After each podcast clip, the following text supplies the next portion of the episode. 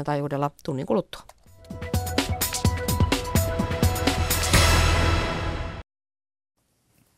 No niin. Kato, montako silmukkaa sulla on siinä? No tässä on, mulla on ainakin sata silmukkaa. Ai, ai jaa, joo. Mutta hei, kato tätä näin. Onko tästä, tota, tämä on tehty jollain muulla systeemillä kuin virkkaamalla? Mä en osaa tuollaista ollenkaan. Todella ei. upea pitsi. Ai hei, nyt alkoi. Aa. Täällä me olemme jo täydessä käsityön touhussa. Tervetuloa vaan mukaan viettämään kanssamme käsityöiltaa. Meillä on täällä mukana erilaisia käsitöitä ja tarvikkeita. Höyläpenkkiä emme ottaneet mukaan, mutta kevyempiä vehkeitä kyllä löytyy. Täällä väännetään jotain rautalankaa, ei kun se onkin hopeeta tuolla ja tässä on kutimet käy. Ja, ja studioväkemme koostuu tänään seuraavanlaisista ihmisistä. Marjo Vainio on erikoisneuvoja Taito Uusimaasta. Ari Vuorella on kultaseppä ja muun muassa hopeakorukurssien vetäjä. Ja Jorma Sinisalo taas harrastaa puutöitä Helsingin työväenopistossa. Tervetuloa teille kaikille. Kiitoksia. Ja Jaana Selin harrastaa innokkaasti käsitöitä. Samoin Minna Korhonen. Tänä iltana puhumme käsitöistä. Miksi nyt käsityöinnustus on niin vilkasta? Mikä niiden tekemisessä viehättää? Miten käsitöiden tekeminen vaikuttaa ihmiseen ja mitä kaikkea te kuuntelijat oikein värkkäätte käsillänne siellä kotona tai jossain harrastuspiireissä? Kertokaa se meille soittamalla puhelinnumeroon 02 03 17600. Siis 02 03 17600. Puhelun hinta on lankapuhelimesta soitettuna 8,21 senttiä per puhelu plus 2 senttiä minuutilta ja matkapuhelimesta soitettuna hinta on 8,21 senttiä per puhelu plus 14,9 senttiä minuutilta. Näin on ja sitten voi laittaa myös tekstiviestejä. Se onnistuu niin, että kirjoittaa sinne RS teemailta ja se kysymys tai joku vinkki, se voi lähettää numeroon 16149 siis 16149 ja tämän hinta on 40 senttiä per viesti. Tai laita sähköpostia. Se tulee perille osoitteeseen radio.suomi.yle.fi. Meillä on siis aikamoisia kädentaitajia täällä studiossa. Marjo, kun sinä olet töissä Taito Uusimaassa, niin mikä se oikein on? Taito Uusimaa on osa tämmöistä isompaa organisaatiota. Meillä on Suomessa 21 alueellista käsi- ja taideteollisuusyhdistystä. Ja Taito Uusimaa ry, me toimitaan tässä Uudenmaan alueella. Mitäs kaikkea siellä tehdään sitten? me tavallaan niin tarjotaan käsityömahdollisuuksia meidän asiakkaille, viedään käsityön alueellisena kulttuurina eteenpäin ja, ja tuotetaan erilaisia käsityöalan palveluja. Eli tuota, mitä teillä nyt esimerkiksi voi tehdä? No esimerkiksi vaikka ihan jos aloitan siitä, mitä itsekin mm. opetan ja, ja. ja mihin annan mahdollisuuden meidän asiakkaille tulla tekemään, niin meillä voi neuloa, virkata, tehdä kansallispukuja, tehdä hmm. koruja, tehdä metallilankatöitä, huovuttaa, tehdä betonitöitä puutarhan kevätkaudella. Ja kankaan kudonta on myöskin yksi osa-alue – mitä meidän käsityökeskuksiin voi tulla tekemään. Siis että todella laaja tarjonta, mutta mikä se sun posti siellä sitten on? No varmaan eniten on juuri nämä, nämä kansallispuvut, että se on semmoinen erikoisosaamisen alue, mitä on tehnyt jo oikeastaan sen koko ajan, kun on ollut, ollut Taito Uusimaalla töissä. töissä ja, ja nämä neuleet ja puikot ja tämmöiset on kanssa. Paljonko teillä käy siellä harrastajia? No meillä on viikoittain useampia kursseja ja ryhmiä ja päivittäin käy asiakkaita jokaisessa käsityökeskuksessa, niin vähän tietenkin käsityökeskuksen koosta riippuen, mutta muutamasta ihmisestä tuonne 20, ehkä 30 päivittäin. Aina kurssissa, joo, niin. joo just. No entä Ari, mitäs kaikkea sinä teet? No erilaisissa opistoissa opetan tässä Uudellamaalla ja vähän kauempanakin jos tämä Hiiden opisto on niin kuin ja Lohjan alueella ja Karkkilassa on oma opistonsa ja Tuusulassa ja Keravalla on käynyt pitämässä ja Helsingissäkin näitä hopeatyökursseja. Aikaisemmin oli kivehiontakurssejakin, mutta nyt mä en enää muualla kuin täällä Vihdissä ja Lohjalla niin kuin näitä jatkoryhmiä näistä kivehionnassa ohjaan. Mitä, tota, mikä, mitä siellä hopeakursseilla tehdään? No, kaiken näköisiä koruja, mutta jos on, on niin kuin ollut kivehionassa, niin on hiottuja korukiviä, joita sitten kehystetään ja niistä värkätään koruja, mutta kyllä siellä paljon ihan pelkästä hopealangasta ketjuja väännetään tosi paljon, eli veivataan lenkkejä, lenkeistä punotaan erilaisia punoksia ja pyritään ohjaamaan sitten erilaisia uusia malleja, miten punot samat lenkit eri järjestykseen saat ihmeellisellä tavalla erinäköisen ketjun. Sitten. Jaha. Mutta tota... tämä on ilmeisen innostunutta, koska on kuullut, että näille kursseille on vaikea päästä. Se on täynnä. No joo, että tuolla on siirrytty tuolla Lohjalla ja Vihdissä semmoiseen kolmen vuoden systeemiin, että ne jatkokurssit saa olla kolme vuotta, mutta sitten niin kuin lentää ulos. Mm-hmm. Sitten on tarpeeksi oppinut vai? joo, että on ajateltu, että pitää vuoden tauko pitää. Jaha. Niin se on toisaalta ihan hyvä, että se annetaan rauha opiskella sitä aika vaativaakin asiaa niin kolme vuotta ja, ja sitten saa sen vaadittavan opin, opin sieltä. Voi toki lopettaa aikaisemminkin ja sillä mutta aika, aika hyvin ne on kolme vuotta siinä roikkunut ne, joilla on tämä. Mutta sitten näissä muissa opistoissa se on yleensä vuoden mittainen. Hmm. Syksyllä ilmoittaudutaan ja ja kevääseen saakka kestää nämä niin kuin vuoden kurssit. Mutta nämä, nämä viikonloppukurssit sitten Tuusulassa, Keravalla, Helsingissä, niin nämä on sitten aina niin kuin joko kaksi viikonloppua tai yhden viikonlopun kestäviä. Mm. No ehtiikö niissäkin oppia sitten jotain jo? No kyllä ne aika paljon samat henkilöt tulee niin kuin uudestaan tai jotka on ollut aikaisemmin jollain ketjukurssilla, niin tulevat sitten. No on jäänyt koukkuun. Niin. Ne, se on aivan oikea, oikea tota sanonta, että ne kyllä on pahasti jääneet koukkuun toiset. Ei paha koukku ole. Se, tota, on, on huumetta ja, ja se on hyvin palkitsevaa niin kuin, ja haluavat uusia malleja opiskella, että ehkä se viikonlopun kurssikin riittää monelle mm. sitten u- uuden tekniikan asian mallin opiskeluun ja Just.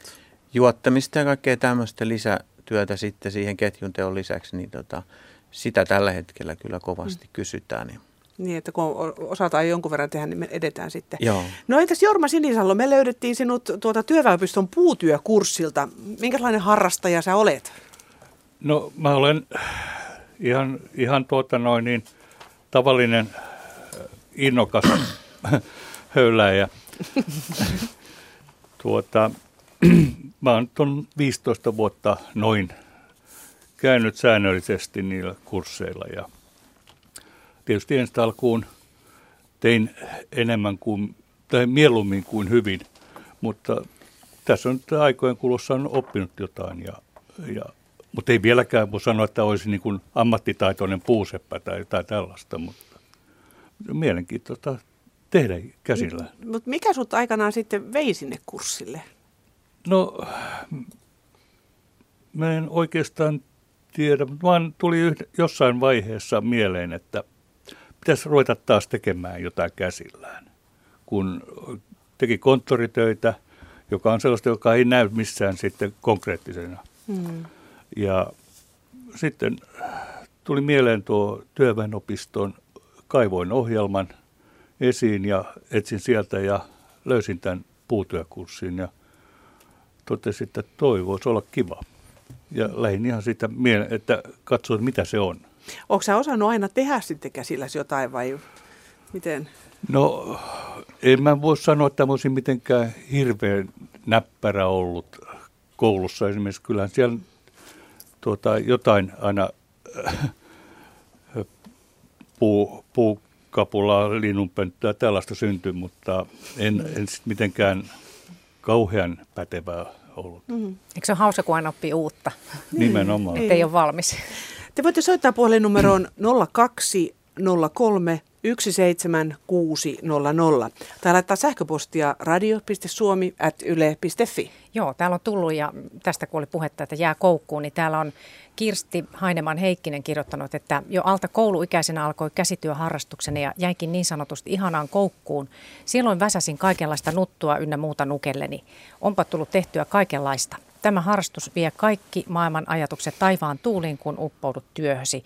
Ja sitten täällä kerrotaan, että on tullut neulottua villapaitoja, sukkia ja tullut virkattua sängynpeittoja ja verhoja. Ja tässä sitten, että kutomisen aloitin 37-vuotiaana ja kaapit notkuu mattoja. Se on tosi hauskaa puuhaa ja sai olla samanhenkisten naisten kanssa harrastamassa. Ja tässä tosiaan, että se oli kuin huume, kun meni kutomolle. Aina piti vain saada lisää kaikenlaista poppana ja kaitaliinaa. Mutta tässä nyt nykyään teen melko vähän, kun kädet reistaa, mutta aina jotakin lankaa on lähettyvillä. Voisin perustaa vaikka lankakaupan, sillä lankoja on joka nurkassa. Ystävällisin kevät terveisin studioon ja kuuntelijoille Kirsti. niin. Kiitos Kirstille viestistä. Hei, minkälaisia käsityöntekijöitä ja harrastajia me suomalaiset ollaan tänä päivänä? No ainakin tämä äskeinen niin. rouva kuulosti aivan ihanaa justiin tämmöiseltä esimerkiksi meidän käsityökeskuksen asiakkaalta. että siellä on niin paljon niitä mahdollisuuksia, mitä voi tehdä. Tämä kankaankudonta on yksi, mutta nykyään tänä päivänä just nämä neuleet ja virkkaamiset, ne on noussut koko ajan enemmän ja enemmän silleen niin kuin koko kansankin harrastukseksi. Ja nuortenkin. Niin. niin. Joo, Kyllä hauskaa. Puhutaan näistä lisää. Meillä on ensimmäinen soittaja jo täällä. Raija Järvenpäästä, hyvää iltaa. Hyvää iltaa. Terve. Ajattelin, että nyt soitan, soitan kun teillä on kiva aihe. No niin, mitäs sulla olisi?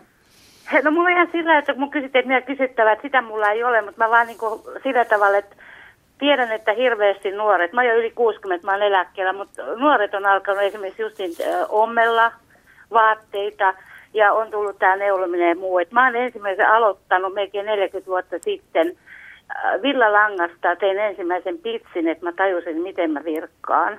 Mm-hmm. Ja koulussa olin hirveän huono, mä vaan halusin oppia. Että ne on ihan tullut erehdysten ja sen kautta, että kun lukien ohjeita. Et nykyään mä sitten kirjailen, että siihen mä oon nyt täysin hurahtanut. Mm-hmm. Onko sä paljon vaihdellut sitten vuosien varrella tätä, mitä sä teet? No mä oon se virkannut liinoja ja vaatteita ja sitten tota, neulonut sukkia ja vaatteita ja ja kutonut mattoja ja tehnyt vaatteita itselleni, että ihan niin kuin kaikkea tällaista. Mutta tämä kirjailu on tämmöistä, mitä saa tehdä telkkari katsoa, niin se on niin mukavaa. Mikä siinä on se juju? Mikä siinä viehättää sua? Siinä on ensinnäkin, varsin tuossa kirjailussa, mä teen aidakankaalle, tyhjälle kankaalle, kartan mukaan. Siinä on haaste. Mm-hmm. Ja sitten siinä on se jälki, mikä siitä tulee. Ne on ihan huippuihania. Ne on kyllä mulla sitten osa pöydillä, osa seinillä ja sitten kaapeissa. Mm. Ja sitten mä oon antanut myös lahjaksi, että mä vaan pidän siitä. No mikä siinä käsin tekemisessä sua ylipäätään viehättää? Mä en osaa tuohon vastata, mutta se on ehkä se, että mitä siitä sitten niinku jää jäljelle. Et mä en osaa niinku olla... Et tulos näkyy. Niin, että mä en osaa olla tekemättä. Jos se muuta, niin mulla on ristikko. Mutta mä en tiedä, mikä, mikä mä en osaa olla tekemättä mitään. Se on hauskaa, kun se näkyy, että mitä niin, tekee, kun nykyään niin, välttämättä tee niin, semmoista, niin, että konkreettista. Mm. Mutta mitä sä sanoit, että sä et ollut koulussa kummonen? Ei, mulla oli kuutosta ja seitsemää käsityöt, mutta mä vaan jotenkin halusin oppia. Äiti ompeli meille vaatteet pienenä. Mä vaan niin kuin halusin, mä hirveä halu opetella. Mm. Ihana into. ja sitten kun mä, mä jossain vaiheessa, mä olin työttömällä ja mä olin tällaisessa työttömien tuvalta järven päässä, öö, pääsin niin semmoiseksi, kun työ, työttömiä työllistettiin. Mä opettelin siellä kutoa mattoja. Hmm. Mä niin kuin neuvottiin se, että totta kai mä tavallista osaan, että kolmella ja näin tehtiin, mutta sitten ihan kuvioa ja kaikkea, niin musta oli vallan ihanaa, kun siinä kanssa näki, mutta näki myös ne virheet, mitä siihen hmm. jäi. Hmm. Mm. Se on vaan rakasta, että mä, mä en tiedä, sit mä en osaa olla ilman tekemättä. Niin. Tykkääkö tehdä itseksesi vai, vai porukassa? Mä teen ihan itsekseni, että mä oon vähän vaikea liikkua, mä en asu ihan keskustassa, niin ihan vaan mä tilaan postissa siitä yhdessä semmoisesta, semmoisesta jutusta näitä, näitä töitä. Ja... Et ole mitään ompeluseuraa perustanut? No me mietittiin tuohon kerhohuoneelle jossain vaiheessa, että me jotain tällaista, että kun täällä on kuitenkin ihmisiä, jotka esimerkiksi neuloisi rouva ihan hirveästi, mutta... Ja ei siitä sitten tullut mitään. Hmm. No hei, kiitos. Tämä oli hirveän positiivinen, positiivinen soitto ja tässä me nähdään, että kuinka mukava ja hyvä ajanvietettä se on ja, ja, ja, ja niin kuin siitä näkyvää tulostakin syntyy. Nimenomaan. hyvä. Se on ihan totta, että tuolla, tietysti se on kurja tuolla, mutta mä joskus esittelen niitä, kun joku tulee ja niin. saako nähdä. Niin Voi olla ylpeä. Niin just. Se on, se on ihan tosi kivaa. Niin. Suosittelen. Kiitos sulle soitosta ja hyvät illanjatkot. Kiitos Joo. samoin. Hei, hei. Kiitos, hei. Tuosta oli paljon näitä hyviä puolia, mutta täällä on yksi viesti, missä että kerrotaan, mikä on ehkä huono puoli. Että käsityöharrastuksissa on tosiaan hyviä, mutta ainoa huono puoli on, jos niin voi sanoa, että aika kuluu nopeasti melkein huomaamatta, kun touhua jonkun käsityön kimpussa. Aika aika ei ehkä riitä. riitä. Ja tässä Niin. Näistä hyvistä, hyvistä puolista on myös, että stressi katoaa. Ja Monet muuta. on niin, niin todella koukussa, että uhraavat niin kuin kesälomastakin kesäkursseille viikon ja sillä, että mm-hmm. kankaan päässä, kun on näitä kesäkursseja pitänyt, niin siellä on, on tota, niin nyt viime vuosien aikana, niin kuin mullakin ollut viisi kurssia ja sitten on muitakin alaan, li- jalometallialaan liittyviä ja muitakin käsityökursseja, niin ke- kesälomahan silloin monella on, pääsevät kesäkurssille. Joo. Aika pahasti koukussa ollaan. No mutta eikö se ole aika hienoa Niin, eikä se ole ehkä uhrausta, että se on vaan semmoista itselleen. Niin, Se, niin. on, Hyvä. se, on, että se on niin kokonaisvaltaista, että, mm. että kaikki, se liittyy ihan joka. Niin kuin siinä on kaikki käytössä mm. aivoista. Ja on, on se niinkin kokonaisvaltaista, vaikka itsekin niiden parissa töitä teen, niin siltikin saatan kesällä lähteä viikoksi kurssille, Kurssille. Kyllä. oppimaan lisää ja tavallaan niin kuin vielä enemmän ehkä kuin oppimaan, niin nauttimaan. Et sä oot sit niiden tarpeeksi vielä vuoden tekemisestä. aikana. Niin, niiden saa- muiden. Samanhenkisten Joo, s- seuraan, että se Niin. Niin. on sosiaalinen. tapahtuma. On, Niin. ja saa olla siinä käsityötä. roolissa, että on oppilaana välillä. Niin, Sekin on ihan terveellistä puolta. ja mukavaa. Tämä on vilkasta. Järvelästä soittaa meille Arto Mattila. Hyvää iltaa. Ilta, ilta. Minkälainen käsityöntekijä sinä olet? No minähän teen oikeastaan vaikka mitä käsilläni. Aha, Korjaan tässä silmälaseja paraikaa. aha, jaha. Näppärä mies kaiken kaikkiaan vai? Joo. No, kerro vähän, mitä teet. No, vaikka, oikeastaan vaik- vaikka mitä. Joo, onko sä ollut aina, aina ollut tämmöinen tota, käsistäs kätevä? No en mä aina ollut. Se on tullut tässä iän myötä. Mm. Joo.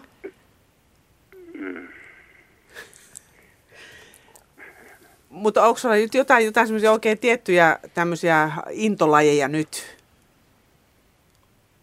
Mullahan on joka päivä jotain sellaista näpärää elektroniikan parissa ja tota, myös. Mutta ei semmoista nikkarointia ei ole, vai? puusepän töitä. Niin. Niin. No kyllä nekin onnistuu. Aha. Isäni oli puuseppä, konttorikonemekanikko, niin Mm. Joo, joo. joo. Kaikki kyllä onnistuu, joo. Jollain lailla. Siis sä äsken sanoit, että sä korjasit silmälaseja. Niin, mä, niin. joo, mulla on tässä nyt sellaiset seitsemät silmälasit tässä. Ai jaa, siis että korjaat naapurikin laseja. Ahaa. Tässä on puoli kylää. No mitä sä niille sitten teet? No, sankoja korjaan tuossa ja laitan, laitan ja Kilpailet niin kuin optikon kanssa vai? niin täällä ei optikko ollenkaan. Ai jaa. Niin. Halo, mistä päin sä soitit? Se oli Järvelästä. Joo. Vai Just. niin? Mut Siinä joutuu varmasti juottamaankin sitten Niin. vähän ihan hopealla tai jollain niitä sankoja. Joo. Ei onnistu Mhm. ihan millään. Mutta mä oon, tota, no, niin miten se on, mä oon juottanut hopeaa niin tota Tinalla.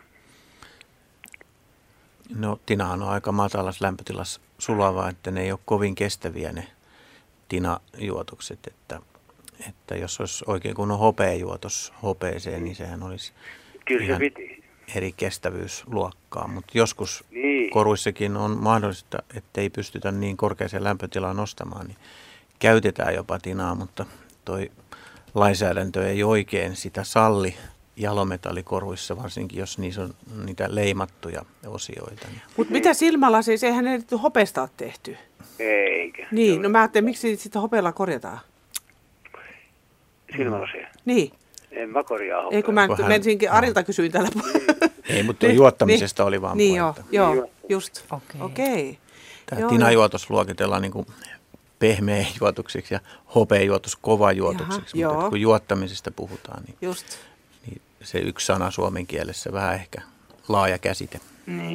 Joo. No m- miten sä oot nyt ryhtynyt ylipäätään korjailemaan näitä naapurien rillejä?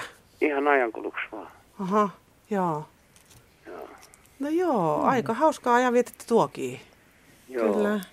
Ja virkattuokin on tullut Ai jaa. Sieltä paljastuu koko No ajan lisää. pikkuhiljaa, joo. Mitäs virkkailet? patalappuja, mitä mä nyt Oi. Kaikki on tehnyt lapsuudessa Mist- ainakin yhden patalapun. Niin joo, koulussa on jo. Täällä on muuten yksi jossain Meillä sulla. on yksi täällä kanssa tämmöinen koulun ekalla luokalla tehty Mutta toi on patalappu. aika hieno, Joo. se on symmetrinen. Tota, kuka sulle opetti virkkaamisen? Varmaan isoäiti. Joo hei, mulle kanssa. Ja mulle. Mulle kanssa oikeasti isoäiti opetti sen, joo. Niin se taitaa mennä. Joo, ei opettaja ehtinyt sitä vielä tekemään. Joo.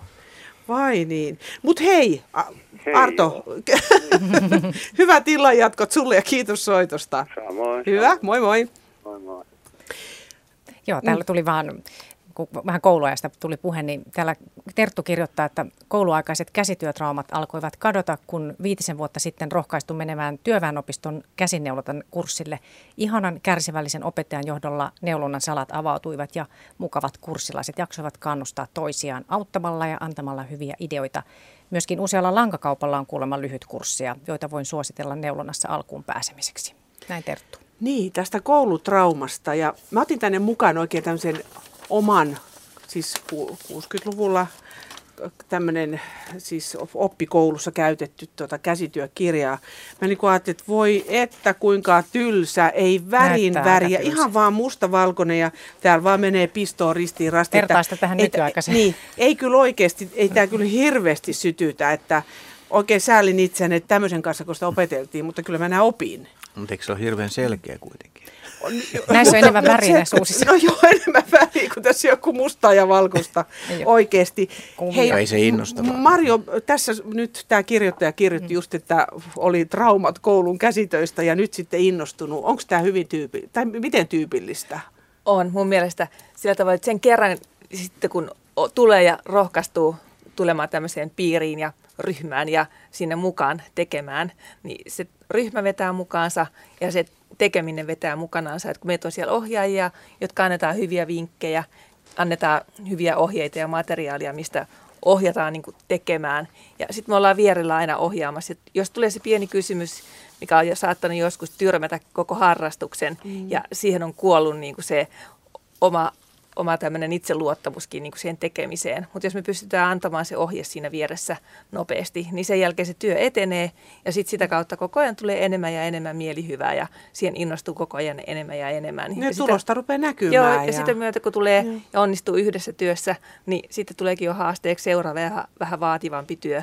Ja sen jälkeen taas sitten myöskin vielä eri käsityön muodot. Mulla tulee mieleen nämä blogit, mitä nykyään käsityöblogeja, niin he ainakin muutamat ovat kertoneet, että se on just hauskaa, että muut näkee, mitä on saanut aikaiseksi ja sitten sitä kehutaan. Niin ja siis netistähän kyllä löytyy hirveän hyviä, siis jopa, että vaikka videon pätkä, että miten kantapää tehdään villasukkaa, jos ei sitä osaa. Niin voit ihan niin kuin piiru piirut mennä eteenpäin ja hakea. Mutta että tuossa on. On. se, että on joku ohjaaja, joka oikeasti näyttää ja pääsee aina sen yli sen vaikean tekemisen. Nyt mennään Pohjanmaalle Kurikkaan ja siellä on Pentti Nummela. Hyvää iltaa. No Petti Nummela on, mutta Nurmeksessa tällä hetkellä. Ahaa, jaha. Miten mä sut pistin Kurikkaan? No en tiedä hyvinkin, ole kotoisin, mutta Aha, no nyt oli jo koko olen Ehkä joskus puolen muuta Suomea Kurikkaa. kierretty. Nurmeksessa mökillä. Aha, ai siellä. No niin, selvä. No, minkälainen käsityömies meillä nyt on langoilla? No mä olen varmaan vuodesta 60 lähtien ollut mukana kansalaisopiston puutöissä ja, tota, Jaha, ja tota, kehittynyt kaiken aikaa, kaiken aikaa siinä. Ja tota, täällä mökillä tulee kuunneltua tätä radioa, niin radio niin to- innostuu soittamaan teille, just. teille sen takia, kun kysyitte, että mitä, mitä harrastuksia. No mistä, minkälaisista puutöistä sä aloitit, kun sä menit sinne työväenopistoon? No muistaakseni ensimmäinen puutyöni oli, oli semmoinen kukkapöytä altaan kanssa ja, tota, ja, ja sitten siitä jäineillä, ne jääneistä puista tein sitten vielä semmoisen korkean kynttilä, semmoisen puisen, puisen tota, kynttilä telineen Mm-hmm. ja tota, mutta lähinnä olen vuosien varrella niin tehnyt kaiken näköistä, mutta tota, nyt nämä viimeisimmät, mitä, mitä nyt, minkä takia niin kuin vähän niin kuin soittelikin, niin on, on sitten, että kun täällä kansalaispuistoissa on ollut näitä, ää, näitä ruumisarkun tekijöitä mm. huomattava määrä. Joo. Ja tota, tullut ainakin telkkarissa useampia, useampiakin kansalaispuistoja, joissa tehdään ruumisarkkuja, mutta tota, tein itselleni tuon toissa vuonna, taikka eli edellisenä, edellisenä talvena tein itselleni tuon tuhkauurnan. Mm-hmm. Ja tota, nyt sitten tänä talvena tein sitten kynttilä lyhdyn, lyhdyn. Ja puuta olen käyttänyt niissä molemmissa, niin on ollut tuijaa ja, ja sitten tota, ää, tota, tervaleppää. Ahaa. Joo, tämäkin on näistä, näistä ruumisarkkukursseista kuullut, mutta en ole vielä tämmöistä uurnakurssia. Miltä Jorma Sinisalosta kuulostaa täällä toisesta puutyöntekijästä? No ei, ei nyt ainakaan tällä hetkellä äh, minulla tule mieleen tehdä itselleni vastaavia. Enkä, eikä mun käsittääkseni täällä Helsingin tai Suur-Helsingin alueella ole missään näitä tällaisia kursseja. Joo, joo. No, joo ei, niin. ei tämä, tämä ei ole mistään kurssista lähtöisin, vaan tämä on musta itsestä lähtöisin. Eli mä olen tota, ikäluokkaa 71, niin tota, jo se, se niin kuin valmistautunut siihen lähtöön sillä tapaa, että, tota, et, että mä ajattelin sitten, kun ei kerran näitä ruumisarkkukursseja ollut, niin tota, mm. päätin sitten aloittaa tekemään ja, ja se on ihan omasta päästäni malli tehtynä. Että tota. Kyllä siinä voi ajatuksia pyöriä päässä, kun tekee semmoista. Niin, mä oon myös miettinyt näitä ruumisarkkukurssilla olevia, että kyllä siinä niin kuin sinun elämän kanssa täytyy aika hyvin niin. olla. Että... Ja sitten jos sitä vielä kokeilee, että mahtuuko tähän ja Oikeasti. niin. Pakkohan se on mitata. Joo, mä oon nähnyt, että on koristeltu myöskin.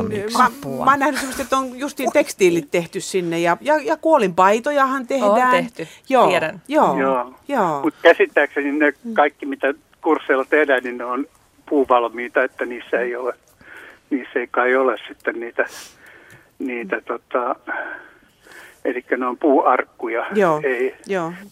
Eli näitä vanhan, vanhan ajan Mm. No mitä sä oot seuraavaksi ajatellut tehdä, kun sä nyt näistä hautajaishommista pääset? No, mä olen niistä päässyt jo sinällä, että tota, ne on molemmat valmiit. Ja, tota, eli viime vuonna valmistui tämä tämä uurna ja, ja nyt valmistui jouluksi valmistui tämä, tämä tota, tuhka, takka, tota, kyntty, lyhty, mm. autolyhty ja tota, sen vein sitten vaimoni, vaimoni haudalle, mutta nyt olen tällä hetkellä olen tekemässä tota, sellaista pöytä, sohvapöytää. Ja tota, nekin oli siitä lähtöisin, että ne, ne tota, puutavara on hyvin paljon lähtöisin täältä Nurmeksesta mökiltä ja, ja sitten tästä lähiympäristöstä, nimenomaan tervaleppää ja, ja leppää.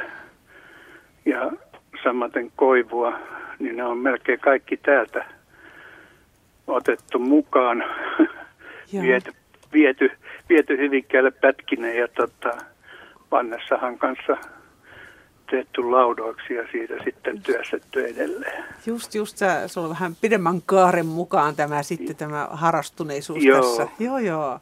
Vai mutta, niin. mutta kaikista mm. mua itseäni, itseäni on tota, sitten viehättänyt se, että meillä on, meillä on tuolla Hyvikkäällä on, on tota, näitä kellontekijöitä, eli näitä kaappikellojen tekijöitä ja tota, tänäkin vuonna niin yksi näistä kavereista niin on viides kello menossa. Oi. Oho.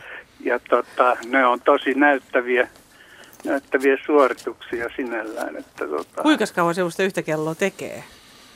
No en tiedä, hänellä oli tänä vuonna oli kaksi aiota valmiina, josta hän alkoi niitä tekemään. Ja kyllä nyt molemmat on, on nyt saanut jo tähän mennessä niin Mm. Kuntoon. Just. Käkikellokin voisi olla aika hauskaa. Niin, siinä on vähän enemmän väkertämistä kyllä. Kään kanssa ainakin. Itse, itse olen ajatellut, ajatellut, kun mä olen tehnyt sellaisen täältä Nurmeksesta tuodusta lepästä, niin tota, semmoisen kaapin, talonpoikaiskaapin tavallaan, mikä se nyt on, niin sen päällä semmoisen seinäkellon. Se on mun seuraava, Jaha, seuraava haaveeni, mitä mä nyt sitten ensi vuonna ilmeisesti aloitan tekemään. Just. Haaveita Onko teillä olla. hyvä opettaja siellä Hyvinkäällä?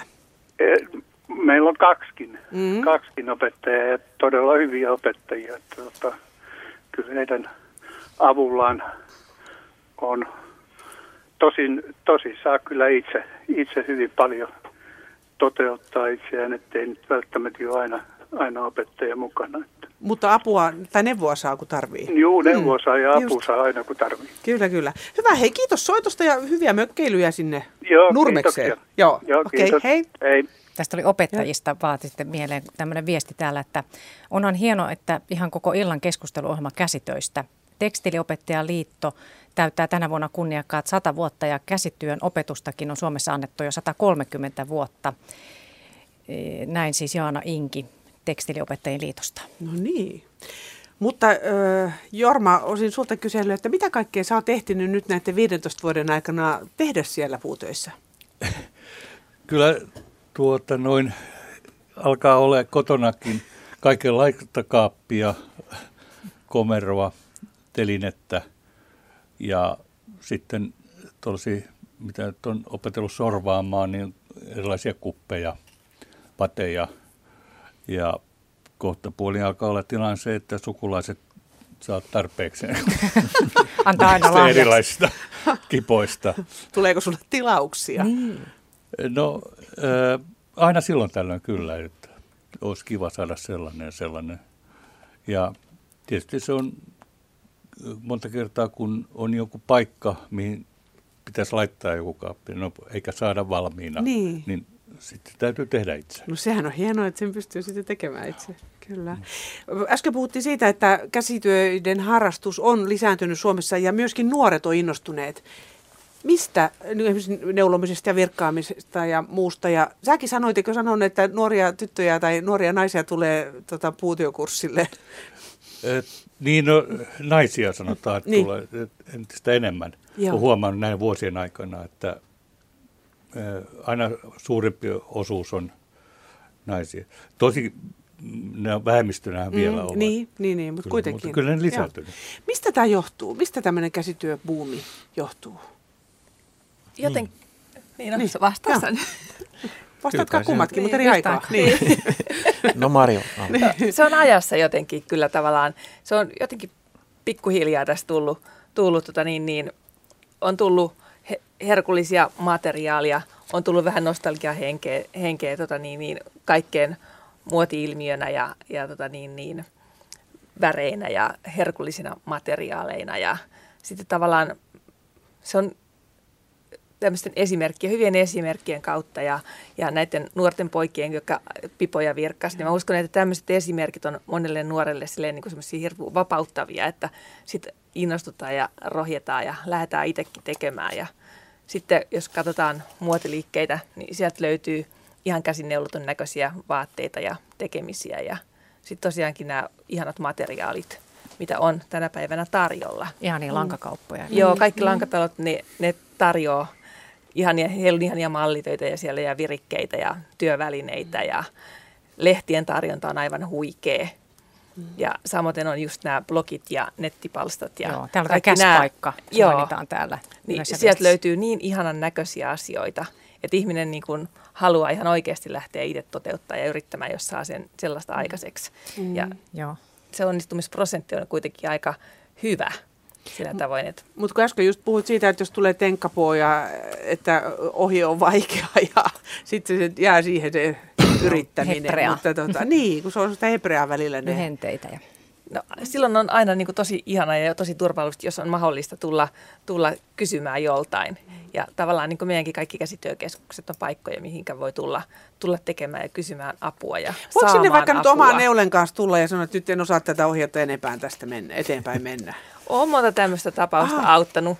Joo. Silloin aina kun on, on siellä paikalla, niin autan mullonkin kuin kurssi aikana. Just. aikana. Ja se on, ohjeet on oikeasti monta kertaa, että ennen kuin niitä tottuu lukemaan. Niin on, ja vaikka osaisikin, niin ne saattaa silloinkin olla ihan haastavia. Kyllä, kyllä. Haastavia, että apua helposti tarvii. Ari, mikä, mikä kuva sulla on, miksi varten? No eiköhän se kaikkea tarpeellista tavaraa tässä edellinen soittaja, joka hyvin käyttökelpoisia joskus tarvittavia tavaroita oli tehnyt itselle, itselle joskin ehkä viimeiseksi tarvittavia.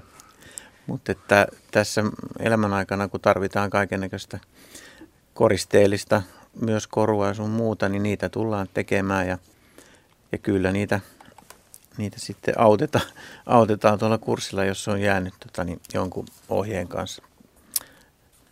Mutta sehän on tota, kä, niin kuin käden ja silmän välistä yhteistyötä, jossa jota sanotaan sanalla työ ja, ja siinä aivot, aivot tota, lepää tai, tai miten se nyt sanotaan, että on, on jotain tekemistä niin kuin moni haluaa, että eikä ne soittajistakin kuvastunut sellainen. Kaikki haluaa jotain tehdä. Mm. Täällä on tosi Yle- nuoretkin. Täällä on tullut ihan jopa näin, että että yksi 17-vuotias laittoi, että tykkää tehdä kaikkea mm. käsitöitä. Ja sitten täällä kysytään vinkkejä, että minulla on kouluikäiset pojat, viisivuotias tyttö ja olemme ahkerasti virkanneet ja harjoitelleet ja ompeluakin ja innostus on kova, niin mitä vinkkejä antaisitte?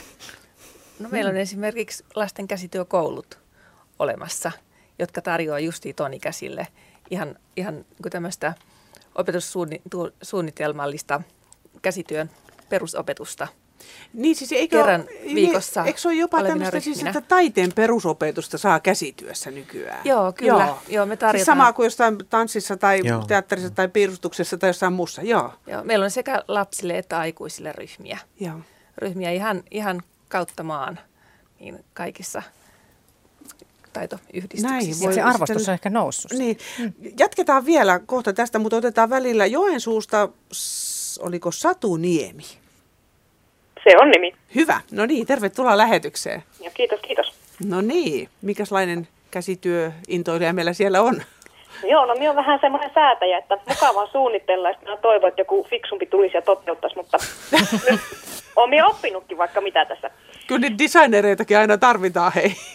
Joo, No. no. kyllä, no se on lähinnä ehkä se mun juttu, mutta minulla on semmoinen idea, että jos joku innostuu, niin saa kopioida nyt ihan vapaasti. No kerro. Kun kaikilla herttaisilla pienillä mummoilla näkee aina näitä kauppakasseja, jotka on tehty kahvipakkauksista, Joo. niin niitähän voi tehdä myös purkkapusseista. Ja mä itse ainakin kerännyt nyt varmaan vuoden purkkapusseja, Joo. jenkkiä. Mm. Ja sitten minä ajattelin, että siitä saisi ihan hirvittävän hienon kassin, mutta minä ajattelin, että nyt jonkun pitäisi kertoa mulle, että minkälaisen, millaisen tuen mä teen siihen, että se ei leviä käsiin, koska sehän muovi ratkee muuten. Osaisiko Marjo omella tämmöisen?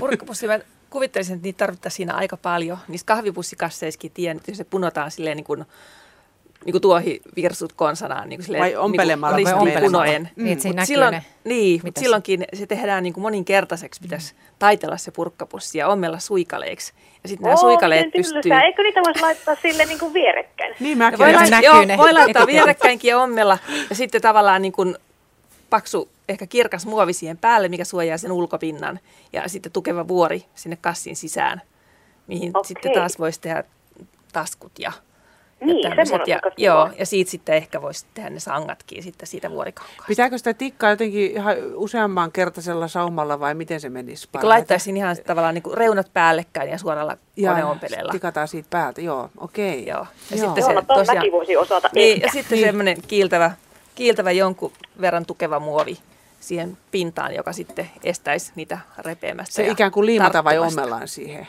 Liimata vai ommellaan? Ommellaan tavallaan Joo. samankokoiseksi, kun ommellaan se laukku. Joo, okei. Otetaan se osaksi, Niin. se muovi, sitä Just. purkka, kang, purkkakangasta, mikä on tehty. Joko tämä on kier, kierrätysteemalla nyt? Joo. Tämä voisi olla tällaista. Joo, kestävän Joo. kehityksen. Minkälainen alue. ompelija sä noin muuten olet siellä? Siis mä oon aika onneton ompelija. Mä oon enemmän tuonne kuvataiteen puolelle suuntautunut, niin tää on ihana tämä käsityö, kun se on sellainen, että aivot on narikassa, eikä tarvi olla niin hirveä suoritus, että onko tämä nyt hieno ja herättääkö tämä syvimpiä tuntoja ja kuinka tämä tulkita. Se riittää, kun tekee vaan ja se on kiva ja ehkä siinä on hyvät värit ja se on muuten vähän räjähtänytkin, mutta on ainakin sitten lempeydellä tehty. Just Hyvä joo. asenne. Kuulostaa hyvältä. Joo, ja asenne on nimenomaan sille tavalla minusta oikea, että monta kertaa me katsotaan liian läheltä, kun me tehdään niin sitä työtä. Se on paljon parempi, kun on, on tavallaan se selkeä visio ja tekee sen, sen tota niin, reippala otteella. Ja sitä tuotetta katsotaan yleensä kauempaa kuin ihan, ihan 10 sentin päästä niin Joku se näyttää aivan ihanaa. Onko sillä väliä, vaikka siinä olisi vähän virheitäkin? En mä tiedä, ei, onko sillä niin väliä. Ei, no, niin, riippuu vähän ihmisestä. Niin. Silloin kun se palvelee ja tosiaan, niin kuin, että sit se koko muu ulkoasu ja se suunnitelma mm. on hyvä. Niin varmasti moni niin. kyllä ihastelee suakin sitten kauppareissuun, jossa saat sen purkkakassin Kassi. valmiiksi. Niin, kyllä. Mm. Sitä, sitä kohti mennään. Hyvä. Hei, oh. Mä haluan tässä sanoa kiitokset mun käsityöopettajalle 90-luvun lopulta, Kontiolahden yläasteelta. Hän oli hirveän kannustava. Minä olin ihan todella rähmänäppi, mutta hän kannusti, että kun minulla on niin hyviä ideoita, ja hän sitten antoi minulle armokasin siitä, ja se on lämmittänyt mun mieltä tähän asti. Että ja se oli siis kon- sen, missä koulussa se oli? Kontiolahden yläasteella no 90-luvun niin. lopulla. Just joo, sinne opettajalle terveisiä. terveisiä. Joo, Vitsi. kyllä. Hienoa. Tämä on hyvä. Mm. Kiitos sulle soitosta ja hyvät illanjatkot. Kiitoksia. Joo, hei Joo. hei. Hei. Täällä on yksi tämmöinen korukysymys, että miten tehdä sarvista tai luista koruja? Järjestetäänkö kurssia, kysyy Leena. Äh, nyt ei ihan heti tuu, mutta niitä on ollut kyllä luu- ja sarvityö äh, kurssi. Esimerkiksi kesäkurssina nimenomaan Kankaanpään opistossa on joskus ollut – ollut, mutta tota, nyt tällä hetkistä tilannetta mä en tiedä, mutta kannattaa varmaan kysellä tota sitten näistä. Mm. Minkälaisia koruja niistä voisi ylipäätään tehdä? Niin. No, yleensäkin semmoisella kurssilla niin on käytetty niin kuin luuta ja sarvea ja monennäköisiä niin kuin purkkeja ja ruutisarvia sun muita on Ai siitä niin joo, tehty. Ja myöskin näitä koruja, että, että niistä on jonkun verran tota, mäkin saanut kirjallisuutta, niin, niin on tiettyjä asioita, mitä, mitä on käytetty siinä hyödyksi. Tota, sehän on ollut joku käsityö, Marjo osaa sanoa mikä puikkari, se on ollut luusta tehty se semmoinen. Niin, mitä tarvii niin joku vempele? niin on esimerkiksi kinnasneuleja on tehty joo, luusta. Mutta se sitten, neula ja sitten, joo, niin sen se, tyyppisiä sitten koruja on, on tullut kaulaan myöskin. Ja se valkoinen materiaali, niin kiehtoo ja niitä ei kovin montaa Suomessa ole, joka te, tekee ja, ja myy ammatikseen sitä oikein kiertää messuilla ja tuolla tekee niitä. Eli tuossa kun oli tota, Otsi-näyttely tuolla, mikäs museo se nyt oli? Toi on Emma, mm. modernin Emma. Siellä kun se joo, oli, niin tota, siellä oli esimerkiksi esillä kai näitä suomalaisinkin tekijöiden tekemiä luusta ja sarvihommista tehtyjä juttuja. Niin ja siis ennen aikaan tehtiin ihan tämmöisiä, Jorma, sulla oli jotain. Ja, ö, ei mä korusta tiedä niinkään, mutta myöskin puukkoja, ka, kahvoja Joo. tehdään. Joo, Totta. tarvi. Kammat, kammat no, ja joo. hiussoljet ja Niinpä. semmoista minusta tyypillisiä kanssa joo. luutöitä, napit. Joo. Joo. Se on tämmöinen erikoisala myöskin, niin kuin, mikä nykyään on aika paljon näitä erikoisuuksia, että että joku kurssi on jostakin tietystä materiaalista tai tietystä, tietystä tekniikasta. Niin ja siis oikeasti ennen aikaa tehtiin ihan tarvekalu, jos ajattelee jotain ruutisarvea tai se leivän reik, le, reikäleivän reikiä, kun tehtiin, sehän tehtiin sarvesta jostain. Joo. Se semmoinen, eikö vaan? Kyllä ja Joo. tuolla muinaisia koruja tehtiin nimenomaan sarven päälle punomalla, kutomalla ja tota, värkkäämällä, niin on esimerkiksi noissa kansallis puvuissa on, oh. on semmoinen koru, joka tulee tähän tukan koristeeksi. Se on nimenomaan tehty alkujaan tämmöisen sarven, olisiko pässin sarvi tai lehmän Just. sarvi, niin sen päälle. Nyt meillä joo, nyt meil tulee merisää oh. tähän ja sitten taas jatketaan.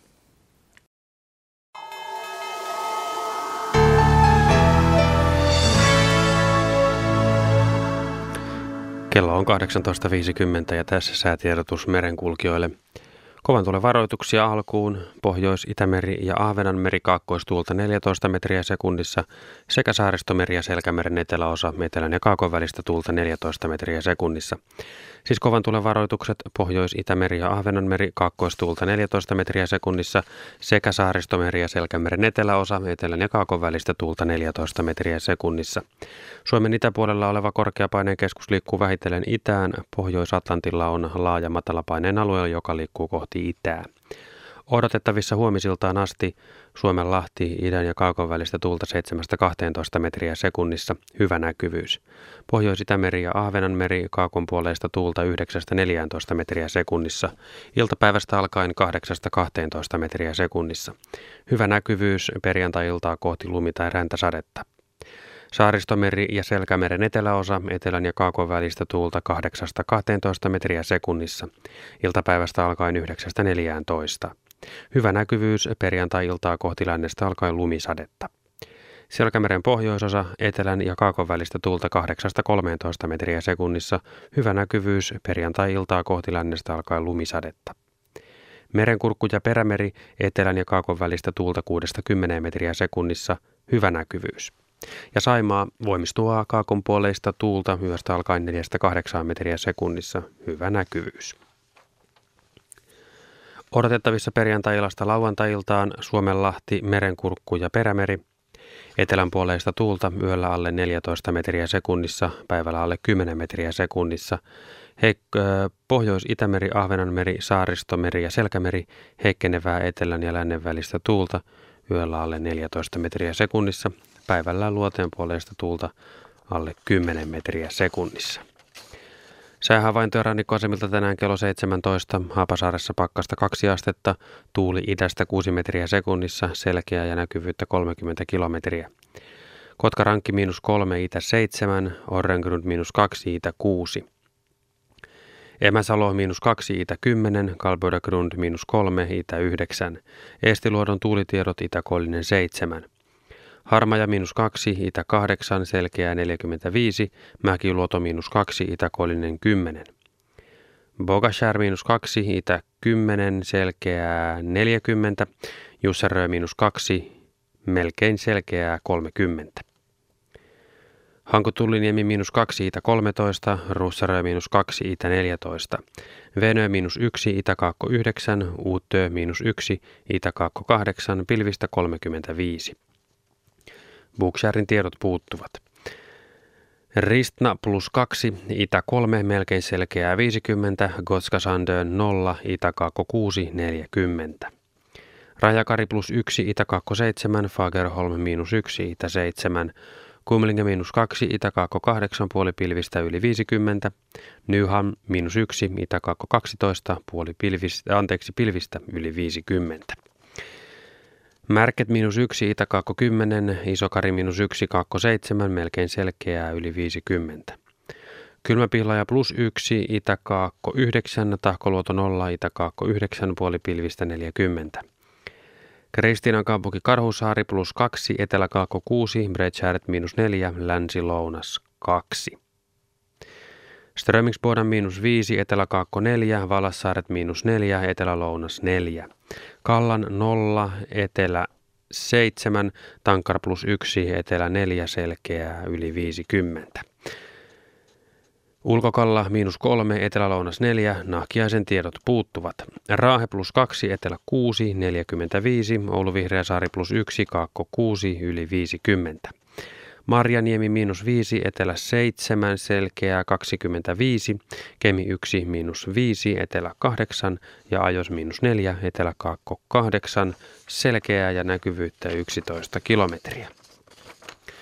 Meriveden korkeuksia tänään kello 17, Kemi miinus 20 senttimetriä, Oulu miinus 21, Raahe miinus 22, Pietarsaari miinus 21, Vaasa miinus 22, Kaskinen miinus 25, Mäntyluoto miinus 28, Rauma miinus 28, Turku miinus 34, Föglö miinus 27, Hanko miinus 34, Helsinki ja Hamina miinus 37 senttimetriä.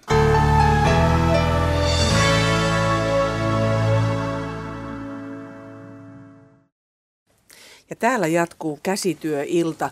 Meillä on täällä vieraina erikoisneuvoja Marjo Vainio Taito Uusimaasta, Kultaseppä ja hopeakorukurssien vetäjä Ari Vuorela ja Jorma Sinisalo, joka harrastaa puutöitä Helsingin työväopistossa.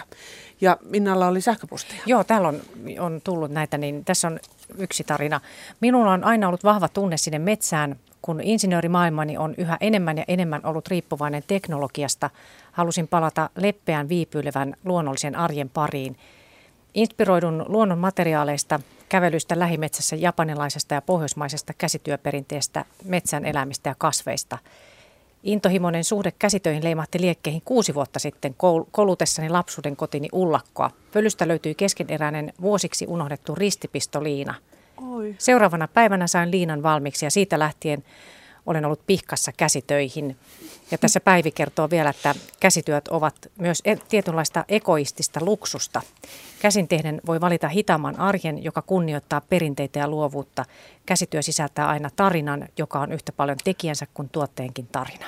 Oi kun hienoa, Ihanasti hei. Kirjoitan. Kuulosti, mulla oli, mun pitää nyt ihan oikeasti... Sä kaivat heti Niin, otin tässä, nyt ajattelin juuri, että mulla on tässä isoäitini tekemiä virkau, virkattuja liinoja ja kirjailtuja. Ja oikeasti toi oli kyllä jotain tätä, että siis hitaasti ja hienoa tulosta. Ja luksusta. Ja, ja luksu, ah, oli ihan kylmät väreet. Joo, Joo, kyllä.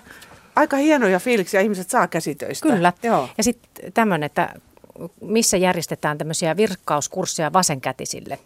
Tässä kysytään kyllä pääkaupunkiseudulle, mutta tämähän voi, niin että mihin vaan, että missä ylipäätään voisi tämmöistä. Tai onko olemassa virkkauskirjaa vasureille? To niin, mun mielestä siellä käspaikassa on ohjeita siihen. Joo, Joo. mutta tota niin, kyllä ihan periaatteessa, kyllä minäkin opetan vasenkätiselle sen virkkaamisen, vaikka se on äärettömän kömpelöä. Mutta me kuulimme tänään, niin että tämä voi opettaa peilin kautta. Kyllä, joo, se oli se, se vinkki, vinkki, mitä voi... Se on täysin peilikuva, joo. joo. Niin. Mutta kun monelle on kyllä varmaan käynyt sillä viisiin kuin meikäläisellekin, että vasenkätisenä on syntynyt ja sitten tietyt asiat täytyy kyllä tänä päivänä tehdä, kun tämä maailma on niin oikeakätinen, että vaikka kirjoitan vasemmalla, niin käsityöt teen oikealla. On. Siinä oli. Mutta sä Ari kerroit jotain tästä vasurin löydöstä. Niin, tota, se ilmeisesti on kuitenkin se vahvempi käsi on joko oikea tai vasen. Ja se kurssilla tulee selväksi, että jos joku on vasenkätinen, mutta opetettu oikeakätiseksi, ei tiedä edes olevansa syntynyt vasenkätisenä, niin se kurssilla löytyy, se henkilö tekee kaiken niin kuin peilikuvana. Katsoo kyllä, kun tehdään oikeakätiset tekee, mutta menee tekee itse ja ihan automaattisesti niin tekee niin sanotusti vasenkätisittäin. Vaikka on oikeakätisenä mukavassa elänyt. Luulee olevansa oikeakätinen. Mm. Useampia tällaisia kurssilöytöjä on, on tapahtunut, että sitten on vaan laitettu vasempaan käteen ruksi, että sä oot nyt vasuri tällä kurssilla ja sitten se on ruvennut sujumaan. Mutta joskus se on vähän vaikeaa, kun on niin sekakätinen, että ei oikein pitää tosiaan päättää, että kumpi, kumpi kätinen on. Tässä niin itsetuntemus no. lisääntyy. Täällä on tämmöinen kysymys, en tiedä löytyykö vastausta, mutta Seija kysyy, että löytyykö mistään ehkä 70-luvulta villapäähineen ohje. Se on virkattu ja oli silloin melkein jokaisen päässä, niin minullakin. Virkkauksessa muodostettiin limittäin pallukoita. Kuinka sellainen tehdään? Olla vaikea tietysti radiossa tässä, mutta... Huhhuh. Mulle ei tule heti niin. mieleen, että minkälainen se Muistan, on. Mä Marjo, mietin. minkä näköinen no, se on olisi. oikeastaan semmoista pampulavirkkausta. Pampulaa. Joo minusta tuntuu, että sillä nimellä varmastikin niin kuin ehkä sieltä netistä, mutta myös on niin paljon nyt peruskirjoja myös virkkaamisesta, niin uskoisin, että löytyy. No niin. Se ei varmaan etsii sitten mm. sieltä. Pampula. Mainitsiko hän tässä sen siis pampulasanan? Pallukoita, mutta sä puhuit pampuloista. Joo, joo, joo ja sillä nimellä. Siinä tehdään muutama pylväs, Joo, pylväs tota, niin, niin vaan puoleen väliin ja sitten lopuksi vedetään silmukka joo. kaikkien näiden Tässä on hyvä, läpi. hyvä näyttää radiossa, joo. Kivalta näyttää. Tämä oli peruste. Ilmaan piirrettyjä ohjeita. joo, kyllä, kyllä. Meillä on tässä 20 sekuntia vielä aikaa ennen uutisia. Olisiko siellä lyhyttä sähköpostia? Joku lyhyt. No, niin. Täällä on kysytty mm, esimerkiksi verkon pauloituskoulutusta, semmoistakin kysytty. Ahaa, no ehkä me no, tätä me mietitään, mietitään uutisten aikana mm. ja palataan sitten vielä meillä on sitten uutisten jälkeen kello 20 aikaa.